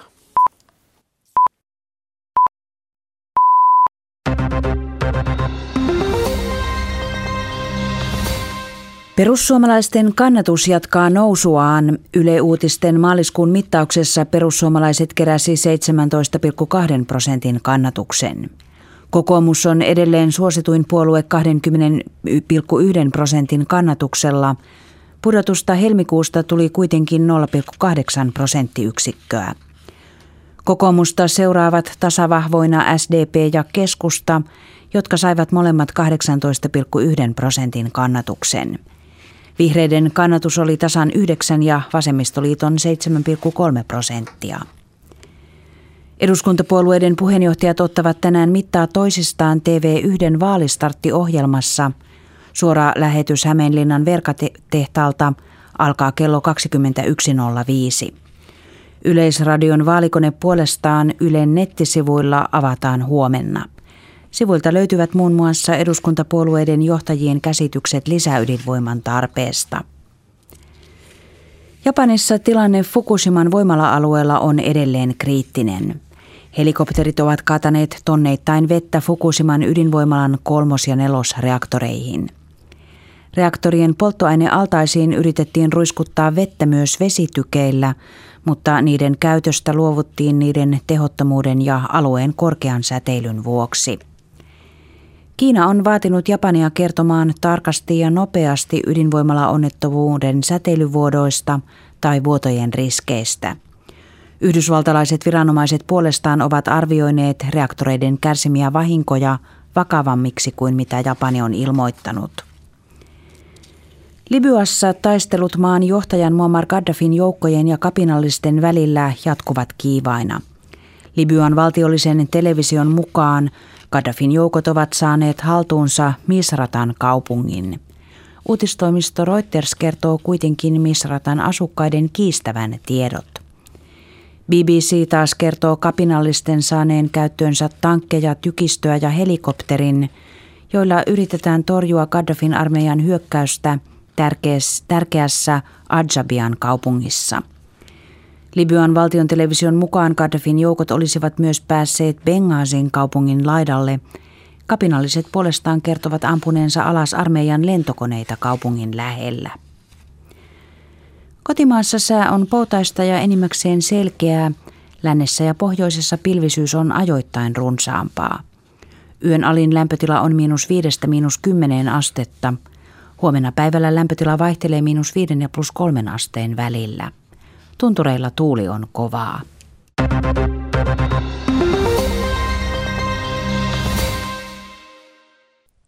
Ja uutisten jälkeen sitten jälleen urheilua.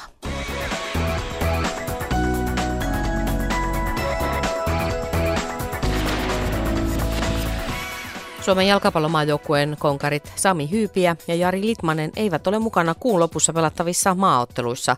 Suomi kohtaa 25. maaliskuuta Turkin ja neljä päivää myöhemmin Portugalin.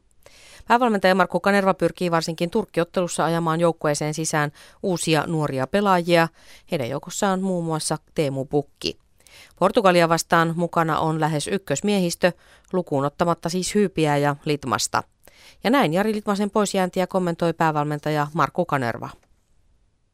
Kyllä tämä niin mun, mun päätös oli ja, ja tämä tein, tein Jarille, Jarille myös selväksi. Meillä oli hyvin miellyttävä keskustelu ja, ja ilmeisesti perustelut upposi, että se on sitten toinen juttu, että mitä hän mieltä. Ja mä luulen, että Jari aina on ylpeänä kantanut Suomi-paitaa ja varmaan niin kauan kuin jalka liikkuu ja pelaamaan pystyy, niin haluaa myös edustaa Suomea.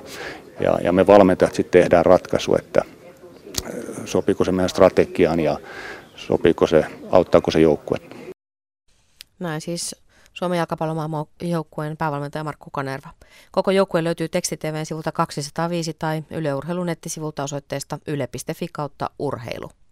Suomen palloliitto ja jalkapallon pääsarjatoiminnasta vastaava Veikkausliiga ovat puolestaan tehneet 3 plus 2 vuotisen jatkosopimuksen, joten Veikkausliiga vastaa jatkossakin suomalaisen pääsarjajalkapallon pyörittämisestä.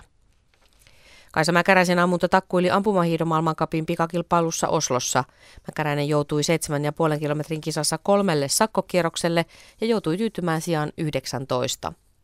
Kisan voiton vei Saksan Magdalena Neuner, Norjan Tuura Berger oli toinen ja valko Darja Domracheva kolmas. Mäkäräinen jatkaa edelleen maailmankapin kärjessä, mutta Noiner nousi jo toiseksi 22 pisteen päähän. Kisoja on jäljellä vielä kaksi, ensimmäinen niistä takaa jo lauantaina ja Noinerilla on minuutin ja 24 sekunnin etumatka Mäkäräiseen. Miesten kilpailussa voiton vei Saksan Andreas Birnbacher, jolle voitto oli uran ensimmäinen maailmankapissa. Ruotsin Björn Ferry oli toinen ja Saksan Alexander Wolf kolmas. Kaikki neljä suomalaista nähdään mukana mäkihypyn maailmankapin huomisessa osakilpailussa Slovenian Planitsassa. Matti Hautamäki on lunastanut kilpailupaikkansa jo kapsijoituksensa perusteella, mutta karsinnasta kisapaikan lunastivat sitten itselleen Anssi Koivuranta, Olli Muotka ja Kalle Keituri. Kolmikosta pisimmälle hyppäsi 199 metriä lentänyt Koivuranta. Karsinan ykkönen oli puolestaan Slovenian Robert Kranjets hypättyään 228,5 metriä. Nyt Radio Suomessa jatketaan sitten jälleen käsityöiltaa ja urheiluradio seuraavan kerran kahden tunnin kuluttua eli yhdeksän uutisten jälkeen.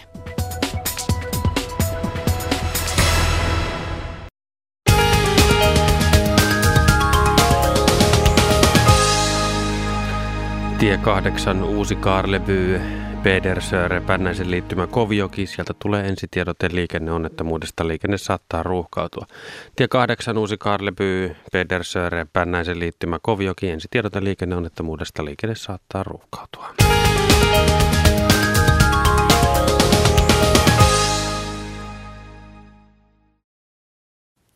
Ja me jatkamme täällä virkaten ja höyläten ja kaiken näköisiä käsitöitä tehden. Meillä on täällä vieraana Marjo Vainio, Ari Vuorella ja Jorma Sinisalo ja te kuuntelijat voitte soittaa omia käsityökokemuksianne ja, ja ehkä mahdollisia kysymyksiä numeroon 0203 17600. Ja sähköposti tulee perille radio.suomi at. Ää, tässä puhuttiin siitä, että kuinka paljon on tuota, innostuttu käsitöistä ja nuoretkin tekevät käsitöitä. Pohdittiin vähän, että mistä se johtuu. Ja tota, mutta mihin sitten katos välillä joku sukupolvi, joka ei ole, tai ei varmaan ihan koko sukupolvi, mutta mihin katos semmoinen käsityöinto ja ehkä osittain taitokin, kun nyt täytyy ihan rekan kanssa kiertää Suomea ja opettaa isoäidin neliön virkkaamista? Ehkä siinä jossain vaiheessa ostettiin niin paljon, paljolta niin, niin ihan valmiita tuotteita – kaupasta. Se saattoi ihan olla yksi ja sit ehkä ne työt, mitä oli tehty siihen saakka, niin ne ei ollut niin inspiroivia jossain määrin. Ne oli enemmän tämmöisiä tarve, tarveasioita, mitä tehtiin ja sitten kun niitä alkoi saamaan kaupasta ja se oli houkuttelevaa ostaa. Mm. Ei tarvinnut enää opetella tekemään niin. sitten. Eikö se, se myöskin niin jotenkin niin, tuo tietokoneet ja tietotekniikan kehittäminen liittynyt siihen, että sitten kun se on saatu kuntoon, niin nyt sieltä saadaan ne vinkit ja ohjeet. Niin kuin, että nyt osataan käyttää niitä tietokoneita, mitkä otettiin tavallaan käyttöön silloin aikaisemmin. Mm. Ja silloin ei ehditty tekemään pelattiin vaan tota. Niin meni aika siihen tietokoneeseen. niin. niin. Ja nyt kaiken niin tämän vastapainoksi Se ei ollut niin hienoa tehdä itse, ei, vaan joo. nimenomaan mm. ostaa valmista. Mm. Ja sitten niin kuin tietokoneethan tosiaan vei. Ne vei niin. aika paljon ajat, joo. Niin, joo. Ja nyt, nyt tava- nyt niitä käytetään hienosti hyödyksi, että sieltä saadaan se tieto niin kuin takaisin itselle sitten. Mm. Ja nyt tavallaan se käden, kädellä tekemisen merkitys on sit sitä kautta noussut. Ja tavallaan niin kuin arvostetaan ja huomataan ne, se kaikki hyvä, mitä se käsillä tekeminen tekee. Kuinka se stimuloi aivotoimintaa, kuinka se parantaa montaa vaivaa jopa ja kuinka siitä saa... Minkälaiseen vaivaa siitä on Ainakin stressin poisto, se on tosi hyvä. on, on, niin. just, niin. just tällaiseen ja tavallaan niin kuin se on ihan mielenterveydellekin monilla niin kuin tosi tärkeä, tärkeä asia. Jatketaan kohta vielä siitä, mitä käsityö oikeasti ihmisessä vaikuttaa, mutta otetaan tuota, pornaisista Teuvo soittaa ja kuulin, että teet itse villasukkia. Joo, minä olen kutonut, kun kauppias aikanaan pyyti 140 markkaa sukkaparista. Joo. Ja mä tykkäsin, että se on aikamoinen hinta. Niin. Ja kun äidiltäni jäi kassillinen lankuja, niin minä näppäränä poikana otin puikot käteen ja pistin sukkaa tulemaan. Ainut, ainut ongelma oli se, että koulussa kun opetettiin, niin ei keritty kantapäästä mennä eteenpäin. Se on aina mutta Aha, se jäi varteen vaan. Juu, mutta minä opin senkin sen kaksinkertaisen kantapään. Jaha, oliko sulla ohje vai kuka opetti? Äiti kerkisi opettaa ennen kuolemaansa. Niin se pitää Just. kädestä pitää melkein kyllä opettaa. Joo. Joo.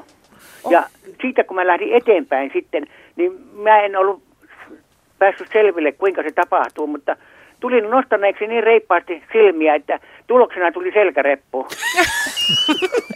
Tämä on niin luovaa hommaa todella. Kyllä, niin, ei kyllä. koskaan aloittaisi tiedä, Ihanaa. mikä siitä tulee. No ei auttanut kuin muuta kuin purkaa takaisin kantapäähän ja aloittaa sitten vähän rauhallisemmin. Ja kyllä ne sitten onnistuivat. No niin, oletko sä jatkanut tätä sukkien kutomista sitten? No aina silloin tällä, kun mä että puuttuu, niin täytyy kutoa. Just, joo. No kuinka kauan sulla menee parin tekemiseen? Mä en sitä kattonut sitä aikaa ollenkaan, mutta mä aika näppärästi pistän niitä. Mm-hmm.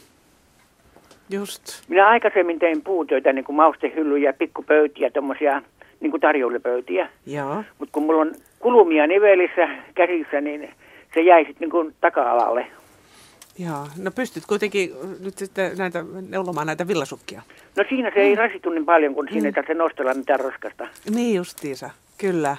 Voi kun hauskaa, hei. Joo, kiitos. Kiitos. Kiitos soitosta. Tämä oli oikein piristävä väli, väliisku meille Sukan tänne. ja reppua. Niin justi. Hyvä, hyvä illan jatkot. Samoin, hei. hei. Niin, tästä, ähm, mitä ihmisessä tapahtuu, kun hän käsillä tekee jotain? Millaisia tuntemuksia? Mitä sä esimerkiksi Jorma Sinnisalo koet, kun sä teet jotain puutöitä? Tuota, siinä tämä onnistumisen kokemus, että mä sain jotain aikaiseksi konkreettista. Et tuota, kun sitä rupeaa ensin miettimään niitä suunnitelmia ja mittoja ja, ja mistä sen tekee ja miten. Sitten kun alkaa tekemään ja kun alkaa tulee valmiita näkyvää, niin tuota, kyllä se sellainen tunne, että osasinpas. Kuinka keskittyneesti sä teet näitä? Tai millaista keskittymistä se vaatii? No tuo puutöissä se kyllä on, on se vaatii keskittymistä, koska siellähän käsityökalut on leikkaavia, teräviä, puhumattakaan koneista. Et siinä kyllä pitää keskittyä siihen, mitä tekee, koska siinä on muuten tuota noin, voi käydä huonostikin, jos, jos ei niin kuin keskity siihen. Et kyllä siellä itse kullakin aina sitten pieniä arpia on, on käsissä, mutta ei ole mitään isompaa onneksi. Mm, just. Tämä on yksilöllistä eri harrastuksissa, että jossakin työvaiheessa pitää erittäin hyvin keskittyä, jos sahaa tai jotain muuta. Mutta sitten jos niin punoo jotain tai kutoo tai neuloo, niin siinä ilmeisesti voi jopa – televisio samanaikaisesti katsoa. Tai jutella. Mm. Miten se Voi. Mario oli? Että... Voi, er, ja eri, Syödä eri, purukumia. Eri vai, aikaan päivään erilaisia töitä. Miehet ei varmaan. niin. Illalla neulotaan ne kaikkein yksinkertaisimmat työt. Työt. Ja jos on oikein hyvä elokuva, niin sit voi neuloa suoraan sukkaa. Mutta niin. sitten vaativampaa työtä työtä, niin sitä kannattaa sitten tehdä päivällä keskittyneesti. Kyllä. Niin siinä tulee äkkiä virhe johonkin kirjoneuleeseen, jos on joku jännä kohta televisiossa. On, on, tai ihan silmät aikana. niin on. niin on. Mäkin olen joskus arvioinut jonkun tekemään ketju, että tässä on varmaan katsottu televisio. siinä ei ole ihan nyt kaikki ollut ihan kohdallaan. Että... Voiko sitä siis oikeasti tehdä ketjuun niin, että katsoo telkkariin? No, toi on vähän ristiriitainen, voi sitä yrittää.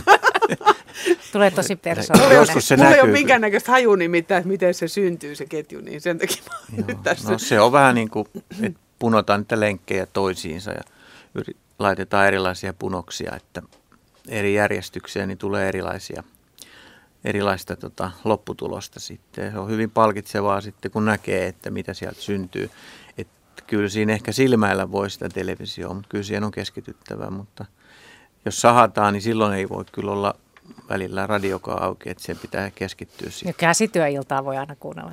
niin joo, se on. Ei, mutta... Ei kun monet käsityöläiset mm. kyllä sanoo kuuntelevansa radio aika paljon. Siis kyllä joo. Monet kaikki tästä suutarit sun muut, niin niillä usein soi radio siellä työpaikalla takana. Ja, ja Näin. televisiokin voi kuunnella. Mm. Niin se joo. on aika joo. hauska semmoinen yksityiskohta, että monet kun tekee jotain tiettyä korua tai jotain muuta työtä, niin radiosta on tullut joku kappale tai joku ohjelma – ne alkaa joskus tekemään sitä samaa työtä uudestaan, niin tulee mieleen se kappale tai se ohjelma siitä työstä, mitä tekee. Siihen on punonnut oh, Eli ne niin kuin liittyy joo. toisiinsa jotenkin, joo, joo. että ne yhdistyy vaan. aivoissa sitten niin, se on jopa radio tun, tun, sama kuin muistat, että hän saa jonkun tietyn biisin josta oikein tunteikkaasta hetkestäkin. Mm. Yhtä lailla. Mm. Uhuh, joo. Mutta tässä kun tuli puhetta, että väli joutuu purkaa ja muuta näitä töitä ja sitten saattaa jäädä jopa kesken, niin täällä Leila Saarenkylästä kirjoittaa, että lohdullisinta mitä käsityön saralta olen kuullut on Rovaniemellä vuosia sitten Marttojen järjestämä keskeneräisten käsitöiden näyttely. Sen oivallusten myötä ymmärsin, että käsityön tekeminen on työn valmistumisen, lisä, valmistumisen lisäksi myös tärkeä prosessi. Jos käsityön tekemisen myötä voi toviksi unohtaa arjen huolet, keskittyä ja rauhoittua, niin työn valmistuminenkaan ei ole aina oleellista. Käsityön tekeminen on monelle rauhoittavaa ja hienoa vastapainoa arjen haasteelle. Niin, sitä, se sitä se nimenomaan niin. on. Et, tuota, et kun kerran viikossa menen kurssille, niin tota, ei tarvi miettiä muita asioita, kotiasioita tai vastaavaa, niin, koska siinä on pakko keskittyä siihen hommaan, Joo. niin se unohtaa kaikki. On ja silloin, jos on kurssilla, niin siellä on vielä sitten ne kaikki muutkin kurssilaiset ja tavallaan se koko, koko hetki on sillä tavalla niin kuin arvokas, arvokas ja siellä on arvokkaita ystävyyskontakteja luodaan. Mutta ihan kyllä pelkästään se käsien liikekin tosiaan, niin sekin on, on semmoinen, mikä, mikä rauhoittaa ja, ja saattaa ihan tuoda niin virkkeitä tosiaan siihen aivotoimintaan ja, ja saa ajatuksen kulkemaan, kun antaa käsien liikkua. Eikä anna stressin valata, vaikka ne jäisi keskenkin. Niin, mutta tota, miten noin muuten, että kun joskushan se on hyvin tarkkaa, jos ajattelee just, että jotain semmoista, että se joudut laskemaan ja miettimään ja vääntämään, niin onhan se niinku työtä aivoille oikeasti. Ja sitten sun täytyy se oikeasti vielä käden kanssa sitten niinku synkronoida, niin tota, että siinä joutuu niinku aivotkin työskentelemään. Jout, joutuu. Joo. Kyllä, ja, nimenomaan kun pitäisi jotain kotona vaimo sanoi, että mä haluaisin sellaisen sellaisen tuohon noin. Sitten ruvetaan miettimään sitä toteuttamista ja mitata ja mm-hmm. mistä puusta sen tekee ja millä lailla sen toteuttaa. Se, on, se vaatii siihen syventymistä. Hyvää suunnittelua. Joo, nimenomaan mm. sitä pitäisi olla hyvä suunnittelutaitoa. kyllä, kyllä. Lopes, Lopelta tulee seuraava soittajamme Anna-Kaarina, Anja-Kaarina Leino. Hyvää iltaa. Hyvää iltaa. Joo, mä oon täältä Lopen Sajaniemestä ja, ja meillä on täällä vanha koulu, joka oli menossa myyntiin ja sitten eri kylän yhdistykset niin äh, lähtivät miettiin, että mitä voitaisiin tehdä ja täällä olisi tässä projektivetäjä nyt kaksi kuukautta ja toivon, että jatkoa tulee, niin meillä sitten alkoi vuoden alusta täällä maatalousnaisten äh, tämmöinen käsityökerho. Ja ensin alettiin niin, että jokainen teki sitä, mitä nyt oli niin kuin kesken jäänyt tai tällä. Ja porukalla sitten mietittiin, mitä tehdä. Siellä lukematon määrä sukkia tullut tehtyä. Ja, ja äh, sitten osa opetteli näitä, näitä, tota, näitä mikä tämä on tämä karjalainen, se semmoinen kinnas, kintaan neula. Onko se nyt sitten neulamista, kun sitä ei pudota? Kinnasneula. Joo. Ja, ja e, sitten ihmeteltiin, että jollain oli jopa Karjalasta tuotu neula olemassa vielä, joka oli jonkun vanhemman ihmisen tekemä, joka oli todella upean näköinen. No itse, itse tein tietysti, kun Anoppini oli tehnyt miehelle aikanaan pitkävartisia sukkia, mutta kun jalkumet oli mennyt, niin mä ajattelin, no kyllä mun täytyy osata tehdä niihin sitten uudet, uudet terät ja niihin ne on nyt sitten valmiina nyt siellä itse on ollut nyt jalan tähden en ole voinut liikkua, niin en päässyt siellä. Tämä onko se nyt makrameetyö vai mikä se on, kun solmitaan näitä amppeleita. Niin viime, viime viikolla tehtiin tällaista ja, ja nyt on niin kuin koko ajan jotain uutta. Mietitään, mitä voidaan niin kuin oppia. Se, äh, teillä on tämä vuorelasia, niin hänen vaimonsa piti meillä varmaan pari vuosikymmentä siellä työväenopiston kutomapiiriä ja me menetettiin niin kuin hirveän paljon, kun meillä ei sitä ole, niin onneksi täältä löytyi näitä tämmöisiä naisia, jotka halusivat, että meillä täytyy olla jotain tekemistä, me voidaan mennä sinne. Se on niin kuin tämmöistä henkistä hyvinvointia, koska voidaan keskustella asioista. Mikään ei meitä sido, että meidän on pakko mennä, että voit olla pois, jos et sä pääse yksi meidän nuorimmista ja te, teki siellä tämmöisen tuolinpäällisiä. Siellä on tällaisia taitavia rouvia, jotka osallistuu, osaavat monella lailla, voivat neuvoa myös näitä nuorempia. Ja mä oon niin kuin ihan tosi ylpeä tässä Janimen mm. kylästä, että täällä on keksitty tämmöinen. Ja koska nyt kuuluu tämä käsityö olevan niin kuin joku tämmöinen ihan uudesti syntynyt, niin mm. se on todella niin kuin hienoa. Kuulostaa tosi hienolta ja, ja kylän yhteisöllisyys kyllä tulee niin kuin näkyviin tämmöisessä. Kuinka paljon siellä nyt porukkaa pyörii kaiken kaikkiaan? Sitä? Siinä on kirjoilla nyt yli 20 hmm. henkeä. Joo. Et, et se on musta aika paljon, koska paljonhan on niitä, jotka ei päiväsaikaan pääse. Mm. Et kun se on ma- maanantaina alkaa niin kuin yhdeltä ja sitten siellä on 16, että sä voit tulla ja mennä mihin aikaan hyvänsä, mutta se perusporukka niin kuin käy siellä koko ajan ja, ja mun mielestä se on niin kuin ollut upeaa, että tämä maa- ja kotitalousseuran puheenjohtaja niin, niin kuin rupesi, että, että tehdään tämmöinen, mm. koska siellä on niin kuin, se on niin kuin tosi, tosi kiva ollut. Ja juuri se, että jos et sä osaa, niin sä voit kysyä toiselta, kun se toinen varmaan osaa. Tai jos ei osaa, niin porukalla mietitään, että kuinka tämä tehtäisiin. Kyllä, kyllä, joo. Apu on että, sitten lähellä. Että. Joo, joo, että, että tämä on musta niin kuin, että monella paikakunnalla se vaan vaatii aikamoista rohkeutta varmaan ja tilan. Mm, että niin. voidaan niin käyttää. Että tässä on se, että täällä on tämmöinen projekti, että tästä tulisi tämmöinen tähän on perustettu seura, mä en nyt onneton muista sen nimen, olikohan nyt Sajanniemen taidemäki ry tai joku sinne päin, niin, niin siinä on myös sitten meillä, meillä tota, kun täällä on kesäteatteri, niin, joka on työväenopiston alla aikanaan lähtenyt alkuun, niin sillä on tilat siinä alhaalla näyt, näyt, näyttämä niin kuin kesällä, niin ne kokoontuu myös tässä tilassa, mutta tämä koko, koko tämä kylän sanoisinko me niin kuin sydän on saatu tällä niin kuin mukaan, että siinä on tätä käsityötä ja siellä on lasten tekemistä ja mm. siellä on ruoan, jotain lapsilla on ollut ruokakerho nyt, että ne on kokoontunut.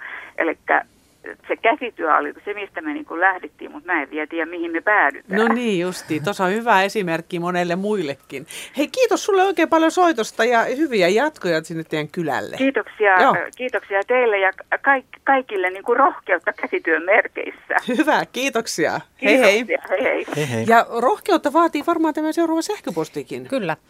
Täällä kirjoitetaan, viestini koskee tänä iltana olevaa käsityöiltaa. Nimittäin itse olen tehnyt harrasteena pitsin nypläystä – Siinä porukassa ei montaa miestä tosin löydy, mutta voin silti sanoa, että kannattaisi muidenkin miesten kokeilla. Lisäksi se edellyttää hyvää keskittymiskykyä, nimittäin yksikin virhe kostautuu ja joudut purkamaan koko työn siihen virheeseen saakka. Olen nyplännyt Kortellahden suunnitteleman tulppaani liivin, eikä sen tekemisen mennyt kuin puoli vuotta. Työn valmiiksi saaminen tuottaakin oikeastaan hyvän olon tunteen. Näin Jorma Lehtola. Niin, nypläys. Helppoa vai vaikeaa, Marjo? No, mulle se olisi, on jonkun verran vaikeaa varmaan. Joo. Sitä en ole, en ole liiemmälti kokeillut. Mm. Ihan pikkasen on ja sen verran mitä huomasin, silloin on tämmöisiä karjalaisia nyytinkejä, mitä käytetään kansallispuvuissa. Joo. Niin sen verran kokeilun. Niin matematiikkaa siinä tarvittiin pikkasen, mä muistan, muistan sen ja, ja tietenkin näppäriä sormia. Mutta perinteisesti kyllä niin on ollut miehiä nyplää, nypläämässä Raumaa, missä meillä on Joo. varmaan niin tämmöinen rikkain nypläysperinne Suomessa. Kyllä, kyllä. Mä muistan myös nähneeni tuossa Senaatin torilla, kun oli tämmöinen joku tuota, satakuntatapahtuma, niin siellä oli, oli, tuota, oli tämä mies nypläjä, joka teki tätä ja oli kovin innostunut harrastuksesta. Hienoa jälkeä tuli. En tiedä, onko tämä sitä nypläystä, mistä te puhutte, mutta Seppo kirjoittaa tällä, että vaimoni nyplää vaikeitakin töitä ja samalla hän katsoo vieraskielistä elokuvaa, jonka tekstin hän lukee. Ei käsityö ole vaikeaa. Oh, kyllä. Ja e, seuraava soittaja on Keijo ja hän soittaa Raisiosta. Hyvää iltaa. No hyvää iltaa. Teijo. Anteeksi Teijo, mä en täällä ihan väärin luen ihmisten nimiä, sori. No, Kyllä. mutta mitäs käsitöitä sinä harrastat? No puutyöt on minun sydäntäni lähellä. Aloitin jo 80-luvulla työväenopiston puutöissä. Ja. ja kun kerrostalossa asun, niin eipä täällä oikein häsyriä viitti ottaa il- iltasella ruveta jy- jy- jyystämään. Että, niin.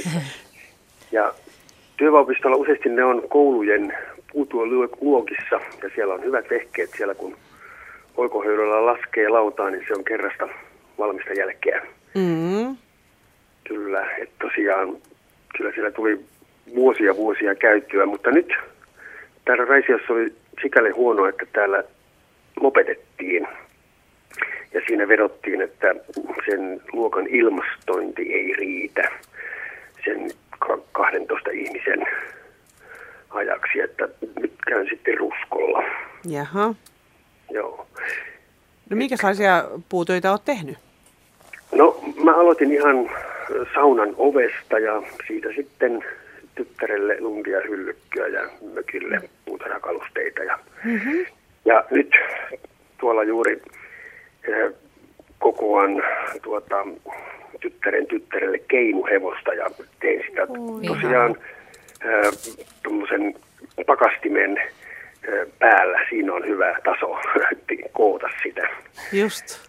Joo, mutta uutena alueena, mikä löysin, niin on puukkojen teko. Oi. Joo, se oli, mun veljeni on tehnyt jo pitkään ja hän sai houkuteltua ja tuolla Kaarinassa oli sitten puukkokurssi. Se oli kaksi viikonloppua viime syksynä ja tammikuussa kaksi viikonloppua ja Joo. Kyllä, kyllä, elämäni ensimmäiset puukot tuli tehtyä alusta saakka. Katsos vaan, mitäs, tota, mistä varsi tehtiin?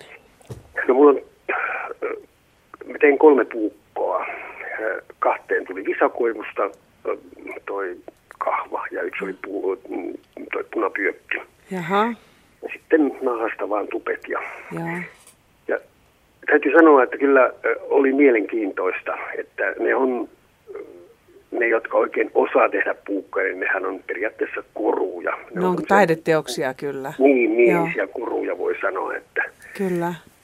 Että suosittelen kyllä. Ja yllättävän moni, tai on monessa paikassa puukkokursseja. Täälläkin täällä Turun seudulla, niin, niin Salossa, Mynämäessä. Mynämäessä oli jopa tämmöinen damaskipuukon tauntakurssi. Mikä se semmoinen on? No siinä sekoitetaan eri metalleja, eli saadaan siitä terästä semmoinen loimutettu. Oho. Eli, eli samurai-miekat esimerkiksi oli tämmöistä damaskiterää. No Oho. ootko säkin nyt tuolla kurssilla itse takonut ne terät vai onko ollut valmis terä, johon oot tehnyt vaan nämä varret? Ei, äh. ei kyllä. Siellä lyötiin metrinen oh. rauta käteen ja ahjoon ja siitä lähdettiin tekemään. Ai ja, mm, se ei kyllä... pelkästään sitä varrentekoa, kun se on mun mielestä jo niin taidokasta monta kertaa. Että, joo. Joo, ei kyllä, kyllä se vaan alussa saakka tehtiin ja, ja mullakin oli niin kuin epäselvää, että, että miten se tuppi oli mulle niin kuin kaikista haastavin, että miten se on käsit, että miten se saadaan tehtyä, mutta kun se nahka kastellaan, niin sen jälkeen se on mm. muokattavissa vaikka mihin. Just. Hienoa. Tässä me ollaan illan aikana nähty että, tai kuultu, että hyvin monenlaisia harrasteita ihmisillä oikeasti on. Ja sinäkin olet sieltä puutöistä lähtenyt jo puukokurssille asti. Joo, Joo, kyllä, kyllä. Ja eritoten tämmöistä just niin kuin työväenopiston puutyötä pitäisi suosia, koska kerrostaloasujat, niin eipä ne oikein ole mahdollisuutta lähteä tekemään, jos ei ole mitään mökkiä tai muuta, missä sitten voi. Et, et mm. kyllä siihen kannattaisi panostaa. Kyllä, kyllä. Hyvä, hei, kiitos oikein paljon soitosta ja hyvät illanjatkot. Joo, kiitoksia. Ja hienoja puukkoja tulevaisuudessa. Kyllä, kyllä. Terävät tulee. No niin, hyvä, hei. No niin. Niin siis tosissaan, tässä nyt ei oti esille sen, että ei ole enää tämän päivän miehillä puuhavajoja ja askarteluhuoneita, niin, niin tota, missä niitä voi harrastaa oikeasti, että ja just nämä koneet ja tämmöiset näin, niin tota... Se onkin mm. ongelma täällä, ainakin täällä pääkaupunkiseudulla, että e, työväenopistolla on paljon vaikeuksia saada näitä mm. kouluja tai niiden puutyöluokkia käyttöön. Ja tuota, Helsingin äh, suomenkielisellä työväenopistollahan on yksi niin kuin opiston oma työväen, äh, työ, työ, käsityö, mm-hmm. puutyöluokka tuolla Vuotalossa. Mutta... Tämä on tämä puutyöt ja sitten kivehionta ja joku muukin, niin ne vaatii aina sitten se omat, omat tilat. Että jos ne on tullut joskus hyvinä aikoina hommattua ne kivehiontakoneet, niin sitten ne löytyy. Mm-hmm. Puutyökoneet nyt löytyy varmasti kouluista. Niin, niin ja sitten se paikka myöskin ratkaisee, että, mm. että missä tehdä. Joo. Ja samahan se ah. vähän on nyt näiden... Kangaspuiden kanssa. Niin, ja mm. minkä tahansa. Niin. Niitäkään ei ole kaikilla Ei, enää. ja sitten se on aina semmoista, että viittiinkö sitä ottaa sieltä esiin ja pois pistää. Ja sitten, että kun se joku, jos on jossain jo ja on ergonomiset hyvät tilat, niin mikä ettei joku sinne menisi. semmoinen. Niin, niin tai no, yleensä sitten mennään näitä kansalaisia syöväenopistoja ja muita. No niin, Kyllä. Sellaisia huoneitahan ne on, että harrastetaanko siellä sitten mitä harrastetaan, mutta että mm. hopeatöitä voi harrastaa ja seuraava ryhmä voi, voi tulla tekemään keramiikkaa ja sitten voi tulla seuraava ryhmä siihen samaan tilaan vielä mm. vaikka jotain neulomaan. Niin. Niin, no niin, niin. Just Yksi sähköpostiviesti Irja kirjoittaa, että minulle on tärkeää käydä mielenterveystoimiston terapiaryhmässä, jossa tehdään käsitöitä ja lisäksi muuta yhdessä oloa. Meillä on ammattitaitoinen ohjaaja, olen oppinut paljon uutta ja se on tuonut sisältöä, kun olen jäänyt sairaseläkkeelle. Lisäksi kotona olen neulonut, virkannut, tehnyt rautalankatöitä, neulonut paperinarusta jouluna kransseja ja askartellut myös lähellä sydäntäni. Elämäni aikana olen käynyt kansalaisopiston kursseja erilaisia. Minulla on tilkkutyökurssilta ohjemallikansio, jota on todella mielenkiintoista tutkia ja muistella, että tätäkin olen tehnyt. Terveisin siis Irja. Niin, tässä oli tämä mielenterveyspointtikin esillä, että tota, oikeasti mitä se ihmiselle tämä käsin tekeminen vaikuttaa. On, se saattaa merkitä niin ihan todella paljon. paljon. Ja sitten minusta nämä työt, mitä hän myös mm. tuossa tässä luetteli tehneensä, niin siellä oli ihan oikeasti ihan semmoisia sisustuselementtejä. Esimerkiksi kun nykyään sisustetaan paljon ja, ja kotia laitetaan, laitetaan ja haluaa, halutaan tehdä, saada sinne kausivärityksiä ja tämmöisiä, niin ne on myös ihan semmoisia niin konkreettisia ja tosi näkyviä asioita, mitä voi itse tehdä ja saada todella kaunista aikaiseksi. Ja seuraava soittaja tulee Karjalohjalta. Sami Hagelberg, hyvää iltaa. No, hyvää iltaa. Minkälainen käsityöntekijä sinä olet? No tota, mä oon hyvin sekalainen käsityöntekijä. Että meillä on koko perhe harrastaa monenlaisia pieniä käsitöitä, että niin kotona kuin välillä käy jollain kurssilla. Joo. Ja tota, mä soittelin, kun tämä aihe on mun mielestä hyvin tärkeä moneltakin kannalta. Että tuossa hienosti tuli esiin tämä mielenterveyspuoli, ja useinhan asiat, asiat jää helpommin muistiinkin, kun tekee käsillä jotain, että vaikka radio kuunnellessa ehtii tehdä vaikka mitä. Ja tota, mä oon itse tota, puutöiden kautta innostunut kokeilemaan raudan taontaa. Ja mä oon sitten jutellut tästä käsitöiden opettamisen merkityksestä tämän Seppä-opettajani kanssa. Mm. Ja, tota, ja se on, se on sikäli, sikäli hyvin tärkeää, että näitä kursseja ihmisillä on harrastuksena tämä jonkinlainen käsitöiden tekeminen, että kun ennen niitä tehtiin ihan tarpeeseen monenlaisia asioita, mutta nyt se on sitten tämmöistä koriste- ja taidekäsitöitä. Ja ilman näitä harrastajia, aktiivisia harrastajia, jotka on itse hakeutunut ja joilla on kiinnostus tähän, niin voi olla, että moni tämmöinen perinteinen käsi, käsityötaito voisi kadota ihan kokonaan. Just. Että se on ikään kuin tämmöinen silta niiden säilymiselle, jos tämä, että mm. ihmiset hakeutuvat näihin harrastuksiin ja tekevät näitä hartaasti näitä kätten töitä. Kyllä, kyllä. Joo, ja just hirveä säälihän se olisi, jos se katoaisi. Ja varmasti on ehtinyt kadota, kadotakin niin. joitain, mutta tota, kyllä, kyllä, kyllä. Joo. Ja sitten oli toinenkin tämmöinen tärkeä asia, että kun Äh, Suomeenkin muuttaa maahanmuuttajia ja monesti he joutuu sitten tyytymään sellaisiin töihinkin kuin on tarjolla, mutta en tiedä, että onko mikään taho yleensä, kun maahanmuuttajatkin hakee töitä, niin tutkinut, jos heillä olisi vaikka suvussa jonkinlaista käsityöläistaustaa, joka voi olla pitkäänkin kulkenut samassa suvussa. Ja semmoista tietotaitoa, mitä ei vaikka tietynlaisesta käsityöstä Suomesta niin paljon löydy. Ja se, että jollain on vaikka esivanhemmat tehnyt pitkään jonkinnäköisiä kuparitöitä tai kangastöitä tai jotain, niin vaikka ei tämä henkilö olisi itse harrastanut sitä ammattina, niin hänellä voi olla hyvin pitkä tämmöinen tietämys takana tai jonkinlainen suvussa siitä. Hmm. Eli saataisiin vähän muuta kulttuurivivahdettakin. Joo, hmm. ja ettei niin kuin, meni menisi hukkaan, hukkaan ne, koska, niin, kyllä. Koska kyllä kaikissa kulttuureissa on aina, aina käsillä tehty. Kyllä, kyllä, kyllä.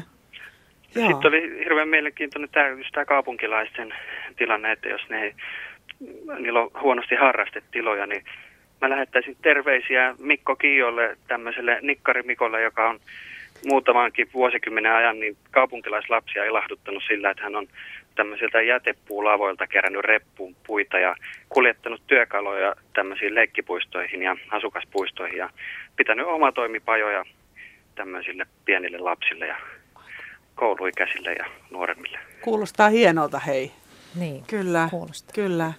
Joo, ja just niin kuin täällä Marjo aikaisemmin puhui siitä, että lapsillekin on oikeasti ihan tämmöistä kunnon käsityöopetusta saatavilla, muutakin kuin ihan koulussa, niin, tota, niin, niin sieltähän se sitten alkaisi se koko elämän tota, kestävä käsityö taivalla.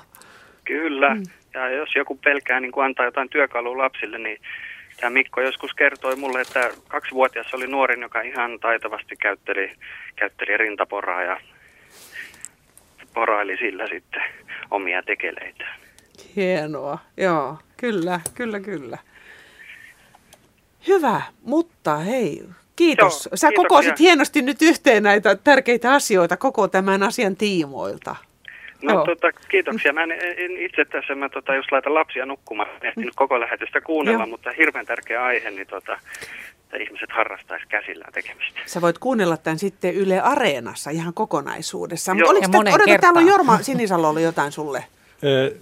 Lähinnä tuo, kun sanoit, että kaksivuotiaallekin pystyy puukolla tekemään. Ja mä olen ihan samaa mieltä, että lapsi liian paljon niin kuin varoittaa poiki antamasta puukkoa käteen. Tokihan sinne pitää olla aikuinen vieressä se, ja opet, opastaa, mutta sitä kauttahan ne oppii, lapset oppii nopeasti. Ja ne tietyt haavat täytyy hankkia siinä niin, opetellessa. Joo, ja kyllä, mutta kun siinä on nyt vieressä, jos se vähän isommilta ainakin vältyttäisiin. Näin on. Hyvä hei. Kyllä, kyllä ja, ja nimenomaan, että nyky tämmöisessä digiajassa on niin hyvä vastapainoa sitten päästä välillä tekemään jotain ihan konkreettista, ihan oikeaa, jotain muuta. Juuri näin. Oikein Joo. paljon kiitoksia Joo, soitosta. Kiitoksia. Kiva. Joo, hei hei. Samoin Kiitos. sulle, hei. Täällä on muuten tarkennus, kun oli se, että vaimo nyplää TVtä katsellessa, niin. niin tällä Seppo kirjoittaa, että tarkoitin nimenomaan pitsin nypläystä. Tällä hetkellä on menossa viiden metrin verho. Huhhuh. että oikeasti siinä sitten on kyllä hyvä, hyvät taidot. Huhhuh. Täällä on muuten vielä, että eh, Ulpu kirjoittaa, että hei, hieno ohjelma teillä, kiitoksia. Kerron oman tarinani. Meillä oli nuorempana oma tyttöjen ompeluseura. Kokoonnumme kaveriporukalla kerran viikossa neulomaan. Oli tosi kivaa.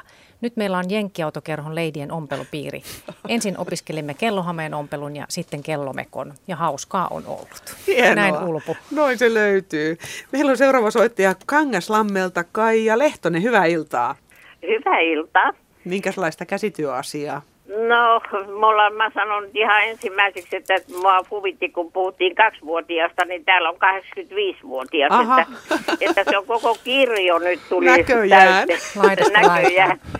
Tuota, kun meillä on Ei täällä mitään. Kangaslammilla tämmöinen, se on pajutyö ja kaikista luonnonmateriaalista me tehdään kovasti paljon – ja tuota, se on ollut kyllä hirveän mielenkiintoista. Ja siihen on tämä nuorempikin porukka tullut mukaan. Minä olen tietysti aina, kun mä aina kaikkialla vanhin, vanhin niin tuota, ollut, niin, ollut. Ja tuota, me ollaan tehty tämmöisiä, esimerkiksi nyt jouluna tehtiin, niin, niin tuota, mä en tiedä, oletko se kuullut, että laitetaan kynän terottimella eri puulajeista – veivataan tällä tavalla ja niistä tulee ihan kuin kukkasia. Ahaa. Niin, ja, tuota, ja sitten me ollaan värjätty, nyt eri puulajit on, tulee eri värisiäkin, jonkun verran eri väristä.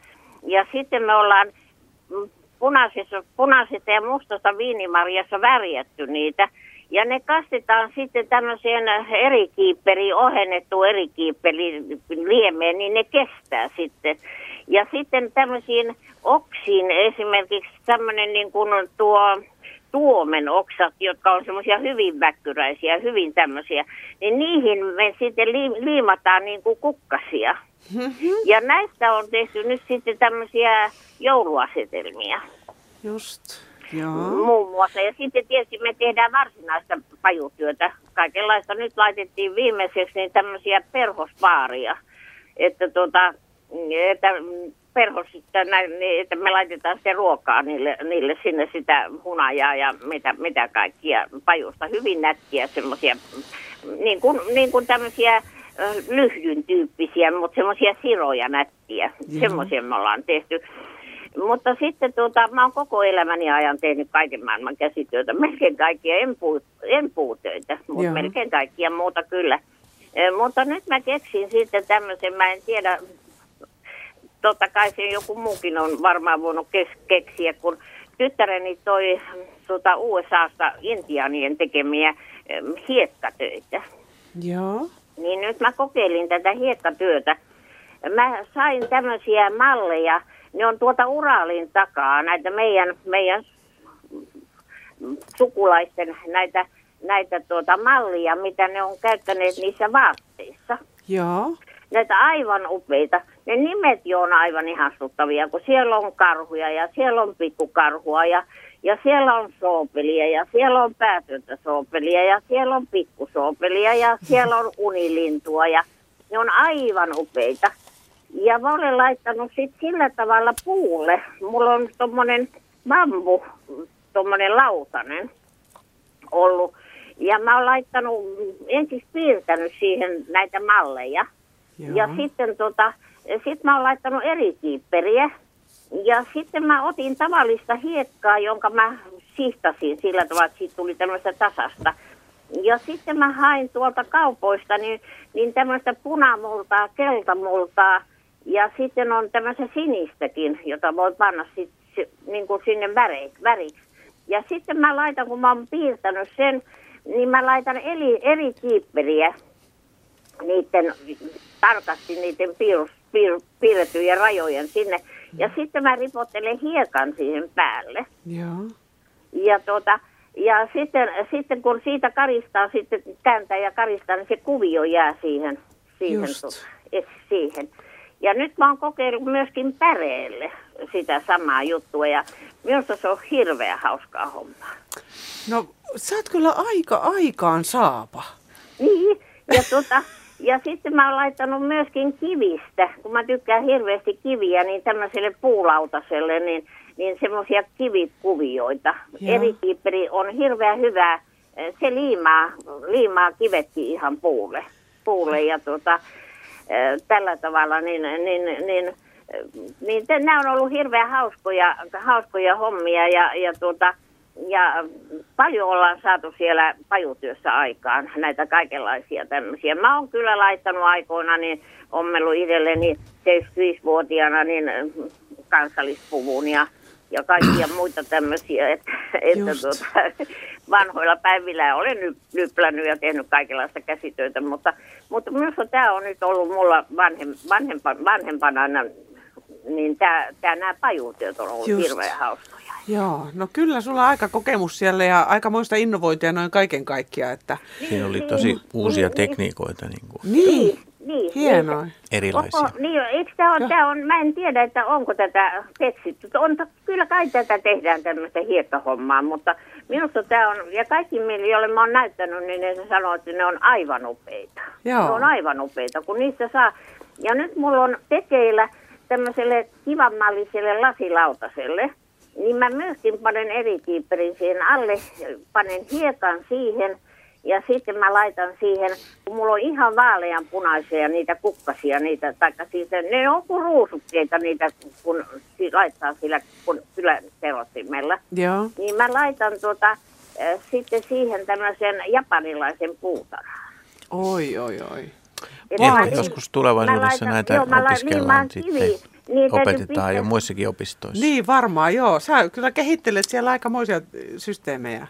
Niin, Joo. niin, ei ne muut ole tehnytkään. Mä oon, mä oon tehnyt näitä. Niin justiin. Joo, joo. ja esimerkiksi ne puut saa sillä tavalla kiinni, että kun pienille kiviä laittaa semmoisen röykkiön ja siihen keskelle reijän ja sitten siihen liimaa sen oksan ja sitten siitä tulee se puu. Just. Kokan ideoita. Joo, mm-hmm. kyllä, Joo. kyllä. Hyvä hei, kiitos sulle kovasti soitosta ja hyviä askarteluja vastedeskin. Joo, kiitoksia. Joo, kiitos. Oli hei, kiva, hei. hirveän kiva ohjelma. No teille. kiitoksia, Joo, kiitoksia. Joo. Hei. hei, hei. Täällä on yksi viesti, joka Ilkka Kokkonen kirjoittaa, että lasten ja nuorten tulee saada oppia käsityötaitoja laajasti tulevaisuudessakin opetussuunnitelmia ja tuntijakoa uudistettaessa perusopetuksessa. Käsityötaitojen opiskelulla on tärkeä yleissivistävä vaikutus kansainvälisesti arvostetussa suomalaisessa koulutusjärjestelmässä. Näin siis Ilkka Kokkonen, teknisten aineiden opettajat ja Jouko Pekkarinen, käsityöneuvos. Hmm. Mikä on semmoista suosituinta käsityötekemistä tänä päivänä? No onko ne korut on tosi mm. suosittuja ihan niin kuin laajalla skaalalla. Niin, tai muotia nyt ainakin. Niin, sitten. on. Ja sitten neuleet langalla tekeminen. Ne on varmaan niin semmoiset kaksi niin kuin tosi suosittua. No sitten on, tulee monia, huovutus on ja erilaiset, nyt tehdään paljon tämmöisiä kierrätystuotteita. Mm-hmm. Tuunataan vanhasta uutta, yhdistetään eri kaikilla, tekniikoita, eri Kaikilla malleja. kursseilla melkein kierrätetään kyllä niin Joo, rajusti. on. Pystytkö säkin nyt jollain hopeakursseilla kierrättämään jotain? Kyllä, niitä lusikoita kuulle tuodaan ja niistä värkätään niin, no, Mä oon nähnyt hauskoja lusikoista tehtyjä ja haarukoistakin. Joo, Joo koruja ja ranerenkaita, sormuksia, riipuksia. Ne käytetään yleensä ihan kaikki hyödyksi, ettei siitä jää mitään niin kuin yli. Että se voidaan vielä lisätäkin jotain sormusrungon päälle juottaa se Joo, voi olla tosi lusikon varsi. Että on, se on todella iso asia tuo kierrätys. Mutta eikö se ollut aika niin kuin hirveän monia eri aloja on nyt tullut kaiken maailman makrameesta, niin mm. mitä ihmeellisempiin tota, niin, uutuusajatuksiinkin, niin tota, että käsityö on niin laaja, että mm-hmm. on vaikea sanoa, mikä se suosituin. Niin puutöiden suosio on aina vankka, että se ei mm. niin kuin, Kyllä. Ja kudoltakin taitaa olla sinnitellä siellä kuin ainakin. On, ja just niin kuin mä sanoin, nämä kaikki sisustamiseen liitty, liittyvät asiat. Mm. Ja siihenhän voi hyvin yhdistää mm. justiin puutyöt ja juuri tämän kankaan kunodan matot ja seinätekstiilit ja, ja tämmöiset sisustustekstiilit. Mutta myös tehdään tosi paljon erilaisia valotuotteita tänä päivänä. Mitäs ne on? Mitäs ne on? Erilaisia semmoisia tota niin, valaisimia pienillä valosarjoilla paperinarusta yhdistelen. Täällä yhdessä sähköpostiviestissä puhuttiin näitä neulekransseja, mitä oli tehdään. Jossain oli joo. joo. Ja sitten me tehdään valoryijyjä ja tämän tyyppisiä tuotteita, mitkä on aivan äärettömän tyylikkäitä sisustustuotteita. Et ne on semmoisia, mitä tänä päivänä niin todella paljon – Siihen. Eli ne tulee ihan käyttöön sitten kaikki. Nimenomaan, niin joo, ja ihan oikeasti joo, niin kuin tähän sisustukseen. Sitten hassotteluakin. Viimeisin LED-tekniikka tulee vielä siihen mukaan. Kyllä, sitten, että joo. on helppo yhdistää. Mutta tuli mieleen tämmöisiä amigurumeita ja tämmöisiä pehmoleluja, mitkä ei ole mitenkään sisustusjuttuja, mm. vaan semmoista niin kuin hassua, aikuisten ei. tekemiä pikkusia mm. pehmoleluja. Niitä tehdään nimenomaan justiin näissä neuleilloissa ja mm. tämmöisissä puikkopiireissä. Ja nehän on semmoisia, niin kuin, että kaikki vanhat tekniikat, mitä on, niin ne tulee, ne pomppaa sieltä koko ajan niihin meidän tämän päivän tekemisiin. Niistä tulee vähän tämän päivän näköisiä tämän päivän langoilla meidän värisilmällä ja, mm. ja meidän, meidän tota niin, niin, tekeminä. Mutta no sitten tätä päivän ajatelkaa, joskus kukaan tulevaisuuden arkeologit, kun löytää noita, niin ne ihmettelee, mitä, että mitä siellä on tehty. Mutta mistä hei tämän päivän ihminen oppii tekemään nämä käsityöt? Mistä se saa sen opin ja tämmöisen mallin ja ohjeet sun muut? Kyllä niin kuin tosi paljon vanhoista hautalöydöistä haetaan jotain koruja ja tekstiilimalleja ja kaikkea muita. Muinaispuku on osoitus siitä, että se on täysin tehty haurasta löytyneen mallin mukaan, että sillä ei ole suunnittelijaa, vaan se on se tuote, mikä sieltä on tutkittu ja löydetty sitten, että Eurassa on tämä luistarin mm. löydökset, niin sieltähän on useita, useita tämmöisiä muinaispukuja sitten saatu aikaiseksi. Ja tota, se on niin kuin, onko se ennallistamista, ei kun mitä se on. Rekonstruktioita. Ai jaha, just on. joo. Siitä, jos, mm. Joo. Niin siitä, jos sitten tullaan taas niin kuin pikkusen lähemmäksi tätä päivää, mm.